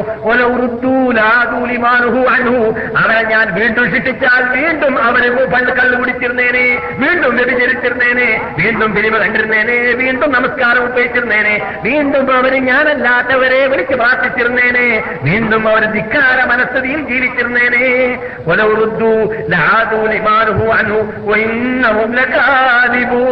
അവരുടെ അന്നത്തെ വാക്ക്, ആ കളവ് ഞാൻ സ്വീകരിക്കുന്നതല്ല, അവർ പടുക്കള്ളന്മാരാണ് എന്നല്ലാഹു പറയുന്ന ആ ഗൗരവത്തോടു കൂടിയുള്ള അർത്ഥം ഉൾക്കൊള്ളുന്നതായ ആയത്തോതിയപ്പോൾ ഉൾക്കൊള്ളാൻ സാധിക്കാതെ നിലം പതിച്ചു മരിച്ച ആളാണ് അദ്ദേഹത്തിന്റെ മകൻ മഹാനായ അലി ഇബ്നു ഫുദൈൽ ഇബ്നു ഇയാദ് റഹ്മത്തുള്ളാഹി അലൈഹിമ. അവരോട് കൂടി അല്ലാഹു നമ്മെ സ്വർഗ്ഗത്തിൽ ഒരുമിച്ച് കൂട്ടട്ടെ. എന്നാൽ മഹാനായ ഫുദൈൽ ഇബ്നു ഇയാദ് റഹ്മത്തുള്ളാഹി അലൈഹി അവരുടെ കാലക്കാരനും അവരുടെ കൂടെ തന്നെ പലപ്പോഴും ഒന്നിച്ചിട്ടായിരുന്നു പഠിക്കാൻ വേണ്ടിയും ഹദീസ് ശേഖരിക്കാൻ വേണ്ടിയും ഹദീസ് വിതരണം ചെയ്യാൻ വേണ്ടിയും പങ്കാളിയായ ഒരു മഹാവ്യക്തിയും നാം സാധാരണ പലപ്പോഴും ഉണർത്തിയതായ ഒരു മഹാവ്യക്തിയുമാണ് താബിഈങ്ങളിൽ താബിഈങ്ങളിൽ അഗ്രഗണ്യനായ മഹാനായ അബ്ദുല്ലാഹി ഇബ്നു മുബാറക് റഹ്മത്തുള്ളാഹി അലൈഹി. ഹിജ്റ നൂറ്റി പതിനെട്ടിലാണ് അദ്ദേഹം ജനിക്കുന്നത്. അബ്ദുല്ലാഹി ഇബ്നു മുബാറക് അദ്ദേഹം നേരത്തെ പറഞ്ഞതുപോലെ തന്നെ തുർക്കിസ്ഥാൻകാരൻ തന്നെയാണ്. എന്ന് പറഞ്ഞാൽ ബിലാദ് മാവറ നെഹ്റിലാണ് അദ്ദേഹത്തിന്റെ നാട്. ഏഹ് അദ്ദേഹത്തിനെ കുറിച്ച് ഞാനിപ്പോൾ വിശദീകരിക്കുന്നില്ല. എല്ലാവരെ കുറിച്ച് വിശദീകരിക്കുകയാണെങ്കിൽ ഞാൻ യഥാർത്ഥം പറയുകയാണ്. ഫുദൈൽ ഇബ്നു ഇയാദിനെ കുറിച്ച് ഒരു ദിവസം കംപ്ലീറ്റ് പറയാൻ മാത്രമുണ്ട്. എന്നാലും ചിലപ്പോൾ തീർന്നോ തീർന്നോളണമെന്നില്ല. അതുപോലെ തന്നെയാണ് അബ്ദുല്ലാഹി ഇബ്നു മുബാറക്കിനെ കുറിച്ചും ഒരു ദിവസം കംപ്ലീറ്റും അതിൽ കൂടുതലും വേണ്ടിവരും. മഹാത്മാ മഹാത്മാക്കളുടെ ഹിസ്റ്ററി ഹിസ്റ്ററി നാം ഇവിടെ പറയുന്നതിന് വേണ്ടിയാണ്. അവരുടെ ജീവിതം നമ്മുടെ ജീവിതമായി മാറാൻ വേണ്ടിയാണ്. കഥ കേട്ട് രസിക്കാൻ ഒരു കാലത്ത് നാം ഉദ്ദേശിച്ചിട്ടില്ല, ഉദ്ദേശിക്കുന്നതേ അല്ല, ഉദ്ദേശിക്കാൻ പാടുള്ളതുമല്ല. മഹാനായ മഹാനായ അബ്ദുല്ലാഹി ഇബ്നു മുബാറക് എന്നു പഠിക്കാൻ എന്തെന്നില്ലാത്ത അത്യാഗ്രഹമാണ്. റഷ്യക്കാരനാണെങ്കിലും ദീൻ ഉൾക്കൊള്ളണം എത്രത്തോളം ഞാൻ ഷോർട്ടാക്കി പറഞ്ഞുതരാം. ഒരവസരത്തിൽ അദ്ദേഹം ജയിലിൽ പോയി എന്നാണ്. എന്തിനാണ് ജയിലിൽ പോയത്? ജനങ്ങളൊക്കെ ജയിലിൽ പോയതിനാണ് പോലെന്തിനു വേണ്ടിയാണ്? എന്തെങ്കിലും എന്തെങ്കിലും കുറ്റം ചെയ്താലല്ലേ? ആ അദ്ദേഹത്തിന്റെ ഉസ്താദ് ഒരവസരത്തിൽ ഇറാഖിൽ ജയിൽ പുള്ളിയാണ് എന്ന് കേട്ടു. ഉസ്താദിന്റെ കൂടെ ധാരാളം മുന്നൂറിൽ പരം ഹദീസുകളുണ്ട്, ആ ഹദീസ് കിട്ടാനുള്ള വേറെ ചാൻസ് ഇല്ല, ആ ഉസ്താദിന്റെ അടുക്കലേ ഉള്ളൂ എന്ന് കേട്ടപ്പോൾ ഉസ്താദ് ചെയ്ത് അതേ തെറ്റ് ചെയ്തിട്ട് അദ്ദേഹം ജയിലിൽ പോയി എന്നാണ്. നിങ്ങൾ തെറ്റിദ്ധരിച്ചു പോകരുത്, ഉസ്താദ് കണ്ടുപിടിച്ചിട്ട് ചെയ്തു പോയ ജയിലിൽ പോയതാണ് അല്ല. അന്നൊക്കെ ജയിലിൽ മഹാത്മാക്കൾ പോകലെന്തിനു വേണ്ടിയാണ്? എടാ ഇവിടെ താതിയാടെന്ന് പറഞ്ഞാൽ എന്നെ താതിയാൻ കിട്ടൂല, എനിക്ക് ഈ ജനങ്ങൾക്കൊത്ത് വിധിയൊന്നും പറയാൻ കിട്ടൂല കിട്ടൂല ആ എന്നാ പോയിക്കോ ജയിലിൽ, ആ ഞാൻ പോയിക്കോളാം ജയിലിൽ, ജയിലിൽ തന്നെ പോയിട്ട് ജയിലിൽ നിന്ന് മരിച്ചോളാം, എന്നാലും സ്വർഗത്തിൽ പോകാമല്ലോ. ഇത് കൈക്കൂലി വാങ്ങിയിട്ട് ഈ ജനങ്ങൾക്കൊത്തിട്ട് വിധി നടത്തിയിട്ട് താതിയായിട്ട് അവസാനം നരകത്തിൽ പോകേണ്ടി വരൂലല്ലോ എന്ന് വിചാരിക്കലാണ് അന്നത്തെ. അങ്ങനെയുള്ള തെറ്റുകൾക്കാണ് മഹാത്മാക്കൾ പണ്ട് ജയിലിൽ പോകാറുണ്ടായിരുന്നത്. ഏഹ് മനസ്സിലായില്ലേ? അപ്പോൾ ഇദ്ദേഹത്തിന്റെ ഉസ്താദാകുന്ന മഹാനവറുകൾ ജയിലിൽ പോയെന്ന് കേട്ടപ്പോൾ ഉസ്താദിൽ നിന്നിട്ട് ഹദീസ് പഠിക്കാൻ വേണ്ടി ജയിലിൽ പോകാൻ തീരുമാനിച്ചതിന് വേണ്ടിയാണ് നമ്മുടെ കഥാപുരുഷനാകുന്ന അബ്ദുല്ലാഹി ഇബ്നു മുബാറക്. അഥവാ ജയിലിൽ വെച്ചിട്ട് അദ്ദേഹം മരിച്ചു പോവുകയാണെങ്കിൽ ഹദീസ് നഷ്ടപ്പെട്ടു പോകുമെന്നല്ലോ എന്ന പേടിയാണ്. കണ്ടില്ലേ, നമ്മുടെ മുമ്പിലേക്ക് അല്ലാഹു റസൂലിന്റെ ഹദീസ് സുരക്ഷിതമായി എത്തിച്ചു തരണമെന്ന നിർബന്ധമൊക്കെ അവർക്ക് എത്രമാത്രം ഉണ്ടായി. നാം നമ്മുടെ മുമ്പിൽ ലക്ഷക്കണക്കിന് ഹദീസുകൾ റിക്കാർഡാക്കപ്പെട്ടതായ ഗ്രന്ഥങ്ങൾ ഇവിടെ ഉണ്ടായിട്ട് സൗദി അറേബ്യയിലുള്ളതുപോലെ ലോകത്തെ എവിടെയില്ല. ആ അത് വളരെ തീർത്ഥങ്ങൾ മനസ്സിലാക്കുക. ഇന്ന് അള്ളാഹുന്റെ അനുഗ്രഹത്തോടു കൂടി സൗദി അറേബ്യക്ക് അള്ളാഹു എണ്ണ കൊടുത്തത് കൊണ്ട്, സാമ്പത്തിക ശേഷി നൽകിയത് കൊണ്ട്, ഞാൻ വിദ്യാർത്ഥിയാവാൻ തുടങ്ങിയ കാലഘട്ടത്തിൽ തന്നെ മില്യൻ കണക്കുകൾ മില്യൻ കണക്കിൽ റിയാലുകളാണ് മദീന ഇസ്ലാമിക് യൂണിവേഴ്സിറ്റി മാത്രം ചെലവഴിച്ചിരുന്നത്. എന്തിനു വേണ്ടി? ലോകത്തിൽ എവിടെയെല്ലാം മുസ്ലിംകളുടെ ഗ്രന്ഥങ്ങൾ കയ്യെഴുത്ത് കൃതിയാവട്ടെ ഫിലിംസ് ആവട്ടെ അല്ലാത്തതാവട്ടെ ഉണ്ടെങ്കിൽ അത് ശേഖരിച്ചു കൊണ്ടുവന്നിട്ട് ഇസ്ലാമിന്റെ ക്യാപിറ്റലാകുന്ന മദീനയിൽ ശേഖരിപ്പിക്കണമെന്ന നിർബന്ധം. ആ ആവശ്യാർത്ഥം ഞാനും ഇവരുടെ ചെലവിൽ തന്നെ ലോകത്തിൽ പല രാഷ്ട്രങ്ങളിലേക്ക് യാത്ര ചെയ്തിരുന്നു ഗ്രന്ഥങ്ങൾ ശേഖരിച്ചു കൊണ്ടുവരാൻ വേണ്ടിയിട്ട്. അപ്പോൾ ലോകത്തിന് എവിടെയും കിട്ടാത്ത ഗ്രന്ഥങ്ങൾ, കുറേ കൂടുതൽ ഗ്രന്ഥങ്ങൾ മുസ്ലിംകൾ എണ്ണൂറ് വർഷം ഇന്ത്യ ഭരിച്ചപ്പോൾ ഇന്ത്യയിലുള്ളതായ മിക്ക ലൈബ്രറികളിൽ സൂക്ഷിച്ചു കിടക്കുകയായിരുന്നു. അതിൽപ്പെട്ടതാണ് ഹൈദരാബാദിൽ ഉസ്മാനിയ യൂണിവേഴ്സിറ്റിയിൽ, അതിൽപ്പെട്ടതാണ് പാറ്റ്നയിൽ, അതുപോലെ ലക്നൌവിൽ, ദയുബന്ദിൽ, വേലൂരിലും അങ്ങനെ ധാരാളം ഗ്രന്ഥങ്ങൾ കയ്യെഴുത്ത് കൃതികൾ. അതിന്റെ പ്രത്യേകത ഇന്ത്യക്കാർക്ക് അറിയാമായിരുന്നില്ല. വടക്കേ ഇന്ത്യക്കാർക്ക് മാത്രമേ ചുരുക്കമായിട്ട് അറിഞ്ഞിട്ടുണ്ടെങ്കിൽ അറിഞ്ഞിട്ടുള്ളൂ, കേരളക്കാർക്ക് തീരെ അറിഞ്ഞിട്ടില്ല. ആ പ്രത്യേകതകളൊക്കെ അറിഞ്ഞ മഹാത്മാക്കൾ അള്ളാഹു ഈ മതത്തെ സംരക്ഷിക്കാമെന്ന് ഏറ്റെടുത്തത് കാരണത്താൽ ലോകത്തിന്റെ നാനാ തുറകളിൽ നിന്നിട്ട് അത് രണ്ട് എയർലൻഡിലാണെങ്കിൽ രണ്ട് എയർലൻഡിൽ എയർലൻഡിൽ വെച്ചിട്ട്, അതുപോലെ തന്നെ യൂറോപ്പിന്റെ പല ഭാഗങ്ങളിലും, അതുപോലെ തന്നെ ആഫ്രിക്കയിലുള്ള ചില ഭാഗങ്ങളിൽ നിന്നിട്ടും ഈ നാട്ടിലേക്ക് ഗ്രന്ഥങ്ങളെ ശേഖരിച്ചത് കാരണത്താൽ നോക്കിയാൽ ലക്ഷക്കണക്കിന് ഗ്രന്ഥങ്ങൾ ഇവിടെ മദീനയിലും അതിന്റെ പരിസരത്തിലും നമുക്ക് കാണാൻ സാധിക്കുന്നു. അച്ചടിക്കപ്പെട്ടത് തന്നെ ധാരാളം കാണാൻ സാധിക്കുന്നു. എന്നിട്ട് നമുക്ക് ആർക്കെങ്കിലും തോന്നിയിട്ടുണ്ടോ സൗകര്യം കിട്ടുമ്പോൾ എല്ലാം ഒരു കുറച്ച് കിതാബൊക്കെ വാങ്ങിയിട്ട് നമ്മുടെ നാട്ടിലുള്ള പള്ളിയിടത്തിലേക്ക് എത്തിച്ചു കൊടുക്കണമെന്ന്? ഇല്ല. കാശ് കിട്ടുകയാണെങ്കിൽ അപ്പം ഡ്രാഫ്റ്റാക്കിയിട്ട് അവിടെ ബാങ്കിൽ റസീത് കൂട്ടാൻ വേണ്ടി നോക്കലല്ലാതെ, എന്നിട്ട് റബ്ബർ തോട്ട അധികരിപ്പിക്കാൻ വേണ്ടി ശ്രദ്ധിക്കാന്നല്ലാതെ, ചിന്തിക്കാന്നല്ലാതെ, അല്ലെങ്കിൽ വേറെ വിസ ഉണ്ടാക്കാനോ ഉള്ള വിസ വിൽക്കാനോ അല്ലെങ്കിൽ പുതിയ വിസ വാങ്ങാനോ ഒക്കെ ആലോചിക്കാന്നല്ലാതെ നമ്മെ സംബന്ധിച്ചിടത്തോളം വളരെ ദുർലഭം, വളരെ ചുരുക്കം പേര് അത്തരം കാര്യങ്ങൾ ശ്രദ്ധിക്കാറുള്ളൂ. നമ്മുടെ നാട്ടിൽ ഒരു ഹുജ്ജത്താക്കി മാറ്റാൻ പറ്റുന്നതാണ് പണ്ഡി പണ്ഡിതന്മാരുടെ മുമ്പിൽ കിതാബില്ല, ഗ്രന്ഥങ്ങളില്ല എന്ന് പറയാനുള്ള അവകാശം അവർക്ക് വെച്ചു കൊടുക്കരുത്. അവർക്ക് ഒന്നിരിക്കലോ നന്മ മനസ്സിലാക്കിയിട്ട് നന്മയിലേക്ക് വരാനുള്ള ചാൻസ് ഉണ്ടാക്കി കൊടുക്കുക. അല്ലെങ്കിൽ കിതാബുകൾ അവരുടെ മുമ്പിൽ എത്തിയതിന്റെ ശേഷം സത്യം മനസ്സിലാക്കിയിട്ടും അവർ സത്യത്തിലേക്ക് മടങ്ങാത്തത് കാണാത്ത കൂടുതൽ ശിക്ഷയ്ക്ക് അവരെ അവകാശികളാക്കി മാറ്റുക. എന്ത് ഒന്നിരിക്കലോ സത്യം അവർ മനസ്സിലാക്കട്ടെ, സത്യം പറയട്ടെ. എന്നിട്ടോ എന്നാൽ നമുക്ക് സമുദായം വിജയിക്കാനുള്ള നല്ല മാർഗമായി തീർന്നു. അഥവാ സത്യം മനസ്സിലാക്കിയിട്ട് പിന്നെയും പറഞ്ഞില്ലെങ്കിലോ ശിക്ഷക്ക് മുമ്പത്തതിനേക്കാളും കൂടുതൽ ശിക്ഷക്ക് അവർ അവകാശികളായി മാറുകയും ചെയ്യും. എന്നാൽ അബ്ദുല്ലാഹി മുബാറക് റഹ്മത്തുള്ളാഹി അലൈഹി അദ്ദേഹത്തിനെ കുറിച്ച് കൂടുതൽ പറയാനുണ്ട്. അദ്ദേഹം സാധാരണ മനുഷ്യനൊന്നുമല്ല, സാധാരണ മനുഷ്യനാണ്. മരിക്കുന്ന സമയത്ത് മകൻ അടുത്തിരുന്നിട്ട് ലാ ഇലാഹ ഇല്ലല്ലാഹ് ലാ ഇലാഹ ഇല്ലല്ലാഹ് ലാ ഇലാഹ ഇല്ലല്ലാഹ് എന്ന് പറഞ്ഞു കൊടുത്തു. അങ്ങനെ പറയുന്ന സുന്നത്താണല്ലോ അല്ലെ? ഒരാൾ മരിക്കുമെന്ന് ഉറപ്പായി കഴിഞ്ഞാൽ നമ്മളെന്ത് വേണം? അവിടെ ഇരുന്നിട്ട് അതാണ് തലത്തീൻ എന്ന് പറഞ്ഞാൽ ഹദീസിലുള്ള തലത്തീൻ അതാണ്. ഹദീസിൽ നിൽക്ക നിങ്ങൾ സഹവാസങ്ങൾ പറയുകയാണ്, നിങ്ങളുടെ നിങ്ങൾ എന്നിട്ട് മരിക്കുന്നവരുടെ മുമ്പിലിരുന്നു കൊണ്ട് അദ്ദേഹം മരിക്കുമെന്ന് ഉറപ്പായി കഴിഞ്ഞാൽ ലാ ഇലാഹ ഇല്ലല്ലാഹ് എന്ന് ചൊല്ലിക്കൊടുക്കുക. കാരണം മൻ കാന ആഖിറു കലാമിഹി ലാ ഇലാഹ ഇല്ലല്ലാഹ് ദഖലൽ ജന്ന, ആരെങ്കിലും അവസാനം ചൊല്ലുന്ന വാക്ക് ലാ ഇലാഹ ഇല്ലല്ലാഹ് എന്ന് മാറിക്കഴിഞ്ഞാൽ അതിനുശേഷം ഒരു വാക്കും പിന്നെ സംസാരിച്ചിട്ടില്ലെങ്കിൽ അവൻ സ്വർഗത്തിൽ പ്രവേശിച്ചു കഴിഞ്ഞു. നബിയുനാ മുഹമ്മദ് സ്വല്ലല്ലാഹു അലൈഹി വസല്ലം പറയുന്നു. ഇത് മഹാഭാഗ്യം വേണം കേട്ടോ, എല്ലാവർക്കും സാധിക്കൂല്ല അങ്ങനെ പറയാൻ, പറഞ്ഞു കൂട്ടാൻ. ജീവിതം മുഴുവനും തോന്നിവാസം ചെയ്തിട്ട് അവസാനം ലാ ഇലാഹ ഇല്ലല്ലാഹ് പറഞ്ഞേക്കാൻ ആർക്കും മോഹം വേണ്ട. ആ ഏകത്തെ വിശ്വാസികളെ, അള്ളാഹുക്കും അള്ളാഹ് റസൂലിനും നിങ്ങൾ വഴിപ്പെട്ട് അവർക്ക് ഇപ്പൊ മറുപടി നൽകിയിട്ട് ജീവിക്കണം. ഇതാദാക്കും ലിമായുരീക്കും ആ റസൂലുള്ളാഹി സ്വല്ലല്ലാഹു അലൈഹി വസല്ലം തങ്ങൾ ഇതാദാക്കും ലിമായുരീക്കും നിങ്ങളെ അല്ലാഹുവിനെ നിങ്ങളെ സ്വീകരിക്കാൻ വേണ്ടി, ഹയാത്ത് ചെയ്യാൻ വേണ്ടി, നിങ്ങളുടെ മരണത്തിൽ നിന്നിട്ട് ശിർക്കാകുന്ന, കുഫറാകുന്ന, അജ്ഞതയാകുന്ന മരണം നീക്കി നിങ്ങൾക്ക് ഈമാനാകുന്ന, ഇസ്ലാമാകുന്ന, പ്രകാശമാകുന്ന ജീവനിട്ട് തരാൻ വേണ്ടി റസൂൽ നിങ്ങളെ വിളിക്കുമ്പോൾ നിങ്ങൾ അതിലേക്ക് മുന്നോട്ട് മുന്നോട്ട് വരിക, പ്രവർത്തിക്കുക. വലമോ നിങ്ങൾ അറിയേണ്ടതുണ്ട് അന്നല്ലാഹു യഹൂലു ബൈന നിങ്ങൾ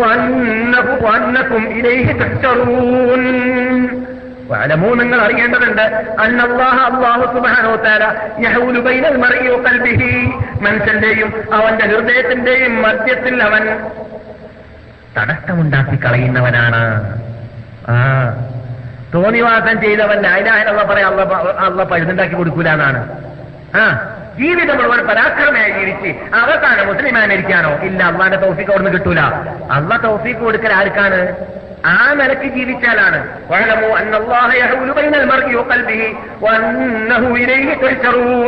അള്ളാഹുവിലേക്ക് നിങ്ങൾ മടങ്ങുമെന്നതും നിങ്ങൾ ജീവിതം നന്നാക്കി ജീവിച്ചാലേ നന്നായി മരിക്കാൻ സാധിക്കുമെന്നതും നിങ്ങൾ മനസ്സിലാക്കണം. അല്ലാത്ത പക്ഷം അള്ളാഹു നിങ്ങൾക്ക് മുഅ്മിനായി മരിക്കാനുള്ള ചാൻസ് ഉണ്ടാക്കി തരുന്നതല്ല എന്നാണ്. ആ അള്ളാഹു നമ്മെ കാത്തിരക്ഷിക്കട്ടെ. അതുകൊണ്ട് തൗബ ചെയ്യാനൊന്നും ആയിട്ടില്ല, ഇപ്പോഴും നേരെ വന്നിട്ടില്ല, എന്നോത്തി വരാനായിട്ടില്ല, കുറച്ചു കാലം കഴിയട്ടെ, പിന്നെയാവാം നമസ്കാരം, പിന്നെയാവാം ഹജ്ജൊക്കെ. ആ ഒരുത്തം പറയാണ് സൗദർവ്യൻ തന്നെ ഉംറ ചെയ്യാൻ പോവാൻ പറഞ്ഞപ്പോ ഏ ഉംറ ചെയ്യാനായിട്ടില്ല എന്നാണ്. അവനിവിടെ താമസിക്കാം. ആ കഫീലിന്റെ കടലാസ് പത്തെണ്ണം കിട്ടും, എന്നാലും ഒരു എണ്ണം ചെയ്യലാണ്, ആയിട്ടില്ല എന്നുള്ളതാണ്. ആ അങ്ങനെയൊക്കെ മനുഷ്യന്മാരെ കാണാം, മുസ്ലിം വേഷധാരികളെ. അള്ളാഹു കാത്ത് രക്ഷിക്കട്ടെ. വലമോ അന്നല്ലാഹ്, അപ്പൊ നമ്മൾ പറഞ്ഞതാണ് എന്താണ് ഈ നമ്മുടെ കഥാപുരുഷനാകുന്ന അബ്ദുല്ലാഹി മുബാറക് ഉണ്ടല്ലോ, അബ്ദുല്ലാഹി മുബാറക്കിനോട് ലാ ഇലാഹ ഇല്ലല്ലാഹ് എന്ന് മടക്കി മടക്കി പറഞ്ഞപ്പോൾ അബ്ദുല്ലാഹി മുബാറക് മകനോട് പറയാണല്ലോ, മകനെ അങ്ങനെയല്ല കുട്ടി ലാ ഇലാഹ ഇല്ലല്ലാഹ് പറഞ്ഞു കൊടുക്കേണ്ടത്, അവിടുന്ന് പാഠം പഠിപ്പിക്കാന്ന്. ഏഹ് ആ സന്ദർഭം ഏതാണ്? നിങ്ങൾ ആലോചിച്ച് നോക്കുക. മനുഷ്യൻ മരണത്തോട് മല്ലിട്ടുന്ന സന്ദർഭം എന്നൊക്കെ പറഞ്ഞാൽ ദുനിയാവിനെ കുറിച്ച് ചിന്തിക്കാൻ, എലിമിനെ കുറിച്ച് ചിന്തിക്കാൻ, ഉത്തരവാദിത്തെക്കുറിച്ച് ചിന്തിക്കാനൊന്നും സാധിക്കാത്ത സന്ദർഭമാണ്. പക്ഷെ അവിടെ മൂപ്പരെ പഠിപ്പിക്കുകയാണ് മകനെ, മകനെ ലാ ഇലാഹ ഇല്ലല്ലാഹ് പറഞ്ഞു കൊടുക്കൽ മരിക്കുന്ന ആളോട് എങ്ങനെയാണെന്ന് അറിയാമോ? ലാ ഇലാഹ ഇല്ലല്ലാഹ് എന്ന് പറഞ്ഞിട്ട് അല്പം നിൽക്കാം, എന്നിട്ട് ചെല്ലു എന്ന് പറയരുത്, ചെല്ലു എന്ന് പറയരുത്. വാപ്പ പറഞ്ഞു കൊടുക്കാണ്, വാപ്പാക്ക് മകൻ ചെല്ലിക്കൊടുത്ത ശരിയായില്ല എന്നാണ് മരിക്കുന്ന സമയത്ത്. അങ്ങനെ ചെല്ലു എന്ന് പറയരുത്. പിന്നെയോ പിന്നെ കുറച്ച് സമയം കഴിഞ്ഞാൽ പിന്നെയും ലാ ഇലാഹ ഇല്ലല്ലാഹ് എന്ന് നീ പറയും. എന്നിട്ടോ എന്നിട്ടും അദ്ദേഹം പറഞ്ഞില്ലെങ്കിൽ പിന്നെയും അല്പസമയം കഴിഞ്ഞാൽ ചെല്ലു എന്ന് പറയരുത്. പിന്നെയോ പിന്നെയും പറയുക ലാ ഇലാഹ ഇല്ലല്ലാഹ്. എന്നിട്ട് ആ മരിക്കാൻ പോകുന്ന വ്യക്തി ഒരു പ്രാവശ്യം പറഞ്ഞു എന്ന് നിനക്ക് ഉറപ്പായി കഴിഞ്ഞാൽ പിന്നെ മിണ്ടിപ്പോകരുത്. എന്തുകൊണ്ട്? പിന്നെ വല്ലതും സംസാരിച്ചാലല്ലാതെ പിന്നെ ചൊല്ലിക്കൊടുക്കരുത്. പിന്നെ വല്ലതും വേറെ ദുനീതിയായ സംസാരം സംസാരിച്ചാലല്ലാതെ പിന്നെ അദ്ദേഹത്തോട് ലാ ഇലാഹ ഇല്ലല്ലാഹ് ചൊല്ലിക്കൊടുക്കരുത്.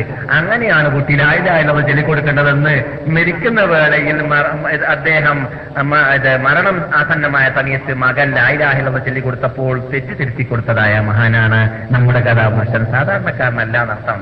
ഏഹ് അദ്ദേഹം ഹജ്ജിന് വേണ്ടി ഇറാഖിൽ നിന്നിട്ട് അവസരത്തിൽ ആൾക്കാരെ, അവിടെ തന്നെ ഇറാഖിൽ നിന്നല്ല ഇത് റഷ്യയിൽ നിന്നിട്ട് ആൾക്കാരെ, ഇത് കമ്മീഷൻ ഏജന്റ് ആയിട്ട് കുറെ ആൾക്കാരെ അങ്ങനെ ശേഖരിപ്പിച്ചു. എന്നിട്ട് പ്രഖ്യാപിച്ചു, ഇത്ര ഇത്ര ഇരുന്നൂറ് ദീനാർ അല്ലെങ്കിൽ അഞ്ഞൂറ് ദീനാർ നിങ്ങൾ എന്റെ അടുക്കൽ ശേഖരിപ്പിച്ചു തന്നാൽ, എന്റെ അടുക്കൽ തന്നാൽ ഹജ്ജ് ചെയ്ത് ശരിക്ക് തന്റെയൊക്കെ ഭക്ഷണം എല്ലാം എല്ലാം താമസം ഒക്കെ എന്നൊക്കെ മടക്കി കൊണ്ടുവരാം. ഇന്നത്തെ കാലഘട്ടത്തിൽ ചെയ്യാറുള്ളത് പോലെ. ഏഹ് മനസ്സിലായില്ലേ? മഹാനായ അബ്ദുല്ലാഹിബ്നു മുബാറക് ധാരാളം പേരെ കൂട്ടത്തോടുകൂടി അവരുടെ സമ്പത്തെല്ലാം ശേഖരിച്ചിട്ട് ഖസനാവിലാക്കിയതിന്റെ ശേഷം ഹജ്ജിന് കൊണ്ടുപോയിട്ട് എല്ലാം എല്ലാം വേണ്ടതെല്ലാം സൗകര്യങ്ങൾ മക്കയിലും മദീനയിലും എല്ലാം ചെയ്തു കൊടുത്ത് വേണ്ട വേണ്ട പണ്ഡിതന്മാരുമായി സമീപിച്ചിട്ട് അവർക്ക് വിജ്ഞാനങ്ങൾ പകർന്നു കൊടുത്തതിന്റെ ശേഷം അവരുടെ നാടാകുന്ന റഷ്യയിലേക്ക് മടങ്ങിയതിന് ശേഷം റഷ്യക്കെത്തിയതിന് ശേഷം ഒരു സദ്യ ഉണ്ട ഉണ്ടാക്കി വിളിച്ചുകൂട്ടി എല്ലാവരെയും. എന്നിട്ട് എല്ലാവരോടും അവരവരുടെ പണസഞ്ചി മടക്കി കൊണ്ടുപോകട്ടെ എന്നാണ് ഓർഡർ. നല്ല കമ്മീഷൻ ഏജന്റാണ്. എന്താണ്? എല്ലാവരുടെയും അഡ്രസ് എഴുതി കാണാൻ പണസഞ്ചിൽ, എല്ലാവരും അവരുടേത് മടക്കി കൊണ്ടുപോകട്ടെ. എന്റെ വകയിൽ കൂടുതലായിട്ട് നിങ്ങൾക്ക് സദ്യയും ഹജ്ജും ഉംറയും സിയാറത്തും സദ്യയും പണസഞ്ചി കൂടെയും. ആ അങ്ങനെ കാട്ടിയാളാണ് മഹാനായ അബ്ദുല്ലാഹി ഇബ്നു മുബാറക് റഹ്മത്തുള്ളാഹി അലൈഹി. അദ്ദേഹം ഇൽമ്, ഫിഖ്ഹ്, അദബ്, നഹവ്, ലുഗത്ത്, സുഹദ്, അതുപോലെ തന്നെ ശഅർ ശഅർ പദ്യം, ഗദ്യം, സാഹിത്യം, നഹവ്, അറബി ഗ്രാമർ, കർമ്മശാസ്ത്രം എല്ലാം എല്ലാം ഉൾക്കൊണ്ട എല്ലാം ഉൾക്കൊള്ളാനുള്ള തൗഫീഖ് അല്ലാഹു നൽകിയതായ ഒരു പർവ്വതമായിരുന്നു എൽമിന്റെ, ഒരു സമുദ്രമായിരുന്നു എൽമിന്റെ. ആര്? മഹാനായ അബ്ദുല്ലാഹി മുബാറക് വാദിഹ് റഹ്മത്തുള്ളാഹി അലൈഹി. അദ്ദേഹം അദ്ദേഹത്തിന്റെ ഉസ്താദന്മാരുടെ എണ്ണം നാലായിരമാണ്. എത്ര ഉസ്താദന്മാര്? നാലായിരം പേരായിരുന്നു. ചുരുങ്ങിയ എണ്ണമാണ് കേട്ടോ. നാം എന്തിനാണ് ഇദ്ദേഹം ഈ രണ്ട് മഹാത്മാക്കളുടെ ഹിസ്റ്ററി പറഞ്ഞത്? മൗലവിമാരെ യുദ്ധം ചെയ്യണമെന്നോ യുദ്ധം ചെയ്യണമോ എന്ന ചോദ്യത്തിന് മറുപടിയാണ്. മഹാനായ അബ്ദുല്ലാഹി മുബാറക് മൗലവിമാരിൽ മൗലവിയാണ്, പണ്ഡിതനും പണ്ഡിതനാണ്. ആ മഹാപണ്ഡിതന്റെ ജീവിതത്തിൽ ഏറ്റവും കുറിച്ച് മുസ്ലിം ലോകം കണ്ടത് എന്താ എന്താണെന്ന് അറിയാമോ? അദ്ദേഹത്തിന് പള്ളികളിലും മെമ്പറുകളിലും മാത്രമല്ല കാണാറുള്ളത്, രചന കേന്ദ്രങ്ങളിലും മാത്രമല്ല. എന്ത് രചന കേന്ദ്രം? കിതാബ് രചിക്കുന്നതായ രചന കേന്ദ്രങ്ങളിൽ മാത്രമല്ല കാണാറുള്ളത്, മറിച്ച് എവിടെയെല്ലാം യുദ്ധങ്ങൾ നടക്കുന്നുവോ അവിടെയെല്ലാം അബ്ദുല്ലാഹി ഇബ്നു മുബാറക്കിന്റെ തല കാണാറുണ്ടായിരുന്നു, വാല് തിളങ്ങാറുണ്ടായിരുന്നു എന്നതാണ് അദ്ദേഹത്തിന്റെ പ്രത്യേകത. അതെ, യുദ്ധം ചെയ്ത മൗലവി എന്നർത്ഥം. യുദ്ധം ചെയ്ത് ലോകത്തിന് പഠിപ്പിച്ച മൗലവിയാണ് എന്ന് മാത്രമല്ല, അദ്ദേഹത്തിന്റെ കൂട്ടുകാരനും നാം നേരത്തെ ചർച്ച ചെയ്ത മഹാനുമായ ഫുളൈൽ ഇബ്നു ഇയാദ് ഉണ്ടല്ലോ, മക്കക്കാരൻ. അദ്ദേഹം അങ്ങനെ യുദ്ധത്തിന് പോകാറുണ്ടായിരുന്നില്ല. കാരണം അദ്ദേഹം അള്ളാഹിനോട് പറഞ്ഞത്, എന്റെ ശേഷിക്കുന്ന ജീവിതം മുഴുവനും ഇബാദത്തിൽ കൂടി ഇൽമിൽ കൂടി മക്കയിൽ ഞാൻ കഴിച്ചു കൂട്ടുമെന്നാണ്. എന്തിനു വേണ്ടി? കഫാറത്തായും കൊണ്ട്, എന്തിന് പകരമുള്ള കഫാറത്തായും കൊണ്ട്, ജീവിതത്തിൽ യുവത്വം തുളുമുന്ന കാലഘട്ടത്തിൽ ചെയ്തതായ പരാക്രമത്തിന്റെ കഫാറായും കഫാറത്തായും കൊണ്ടെന്ന് പറഞ്ഞല്ലോ. അതുകൊണ്ട് യുദ്ധമേഖലകളിൽ മഹാനായ ഫുളൈൽ ഇബ്നു ഇയാദിനെ കാണാറുണ്ടായിരുന്നില്ല. അത് കാരണത്താൽ തന്നെ ഫുളൈൽ ഇബ്നു ഇയാദിന് പദ്യത്തിലൂടെ, പദ്യവും പദ്യത്തിന്റെ ആളുമാണ് അബ്ദുല്ലാഹി മുബാറക് നാം കേട്ടല്ലോ, പദ്യത്തിലൂടെ ഫുളൈൽ ഇബ്നു ഇയാദിന് മഹാനായ അബ്ദുല്ലാഹി ഇബ്നു മുബാറക് റഷ്യയിൽ നിന്നിട്ട് എഴുത്താക്കുകയാണ്.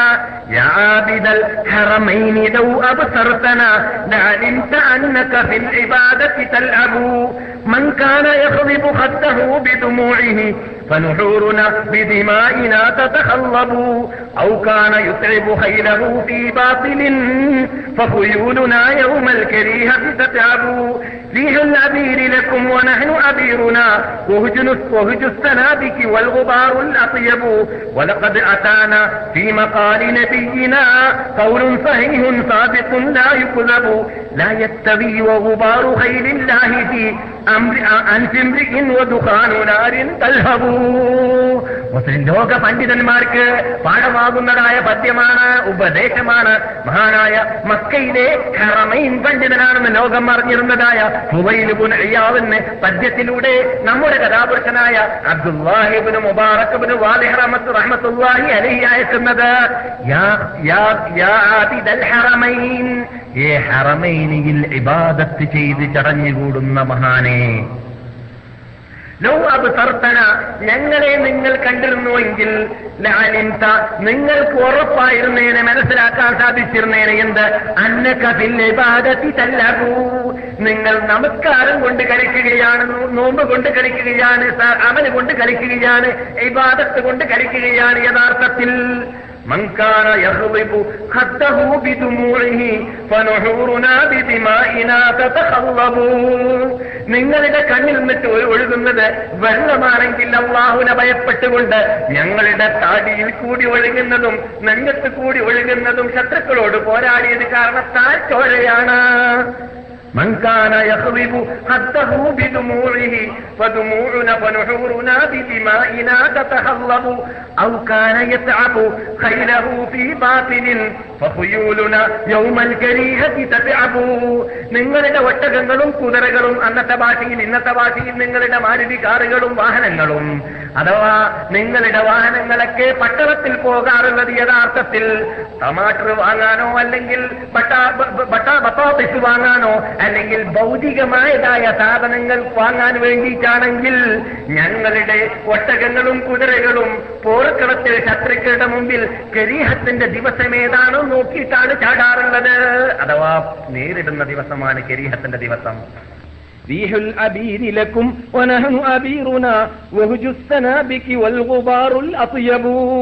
നിങ്ങൾ സാമ്പത്തിക ശേഷിയുള്ളവരാണെങ്കിൽ നമസ്കരിച്ചതോടുകൂടി നല്ല നല്ല സ്പ്രേ വാങ്ങുന്നു, അല്ലെങ്കിൽ നല്ല നല്ല സുഗന്ധ ദ്രവ്യങ്ങൾ ഉപയോഗിച്ചു കൊണ്ടേയിരിക്കുന്നു.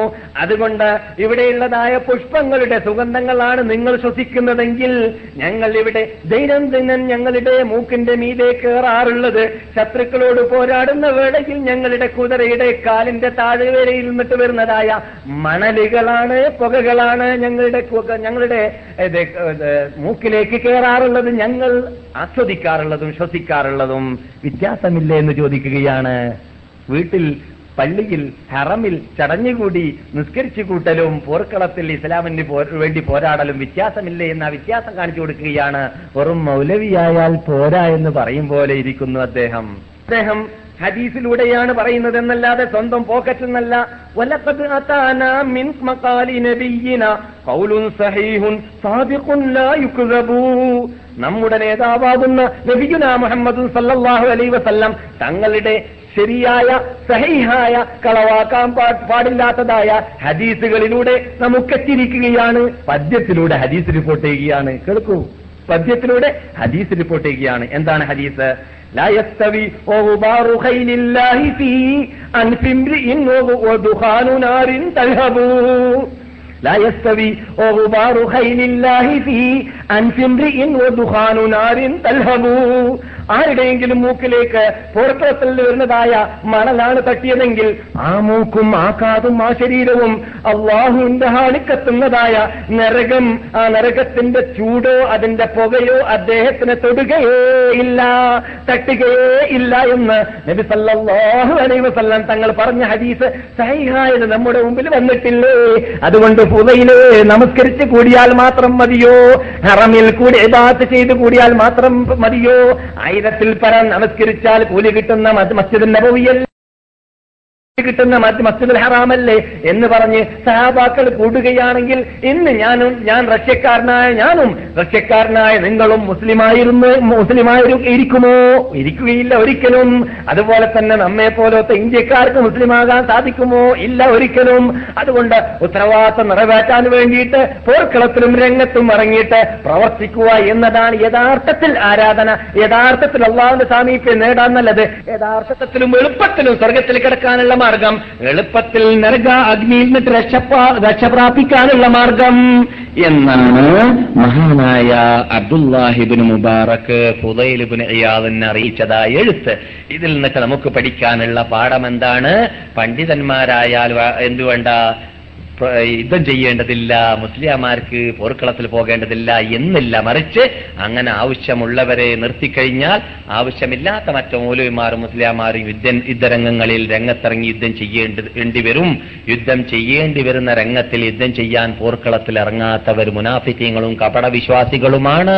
അങ്ങനെ കപടവിശ്വാസികൾ അധികരിക്കുമ്പോഴാണ് നമ്മുടെ ചിഹ്നങ്ങളും നമ്മുടെ അഭിമാനങ്ങളും ചിഹ്ന ചിഹ്ന ഭിന്നമായിട്ട് എറിയപ്പെടുകയും തള്ളപ്പെടുകയും നാമാവശേഷപ്പെടുകയും ചെയ്യുക.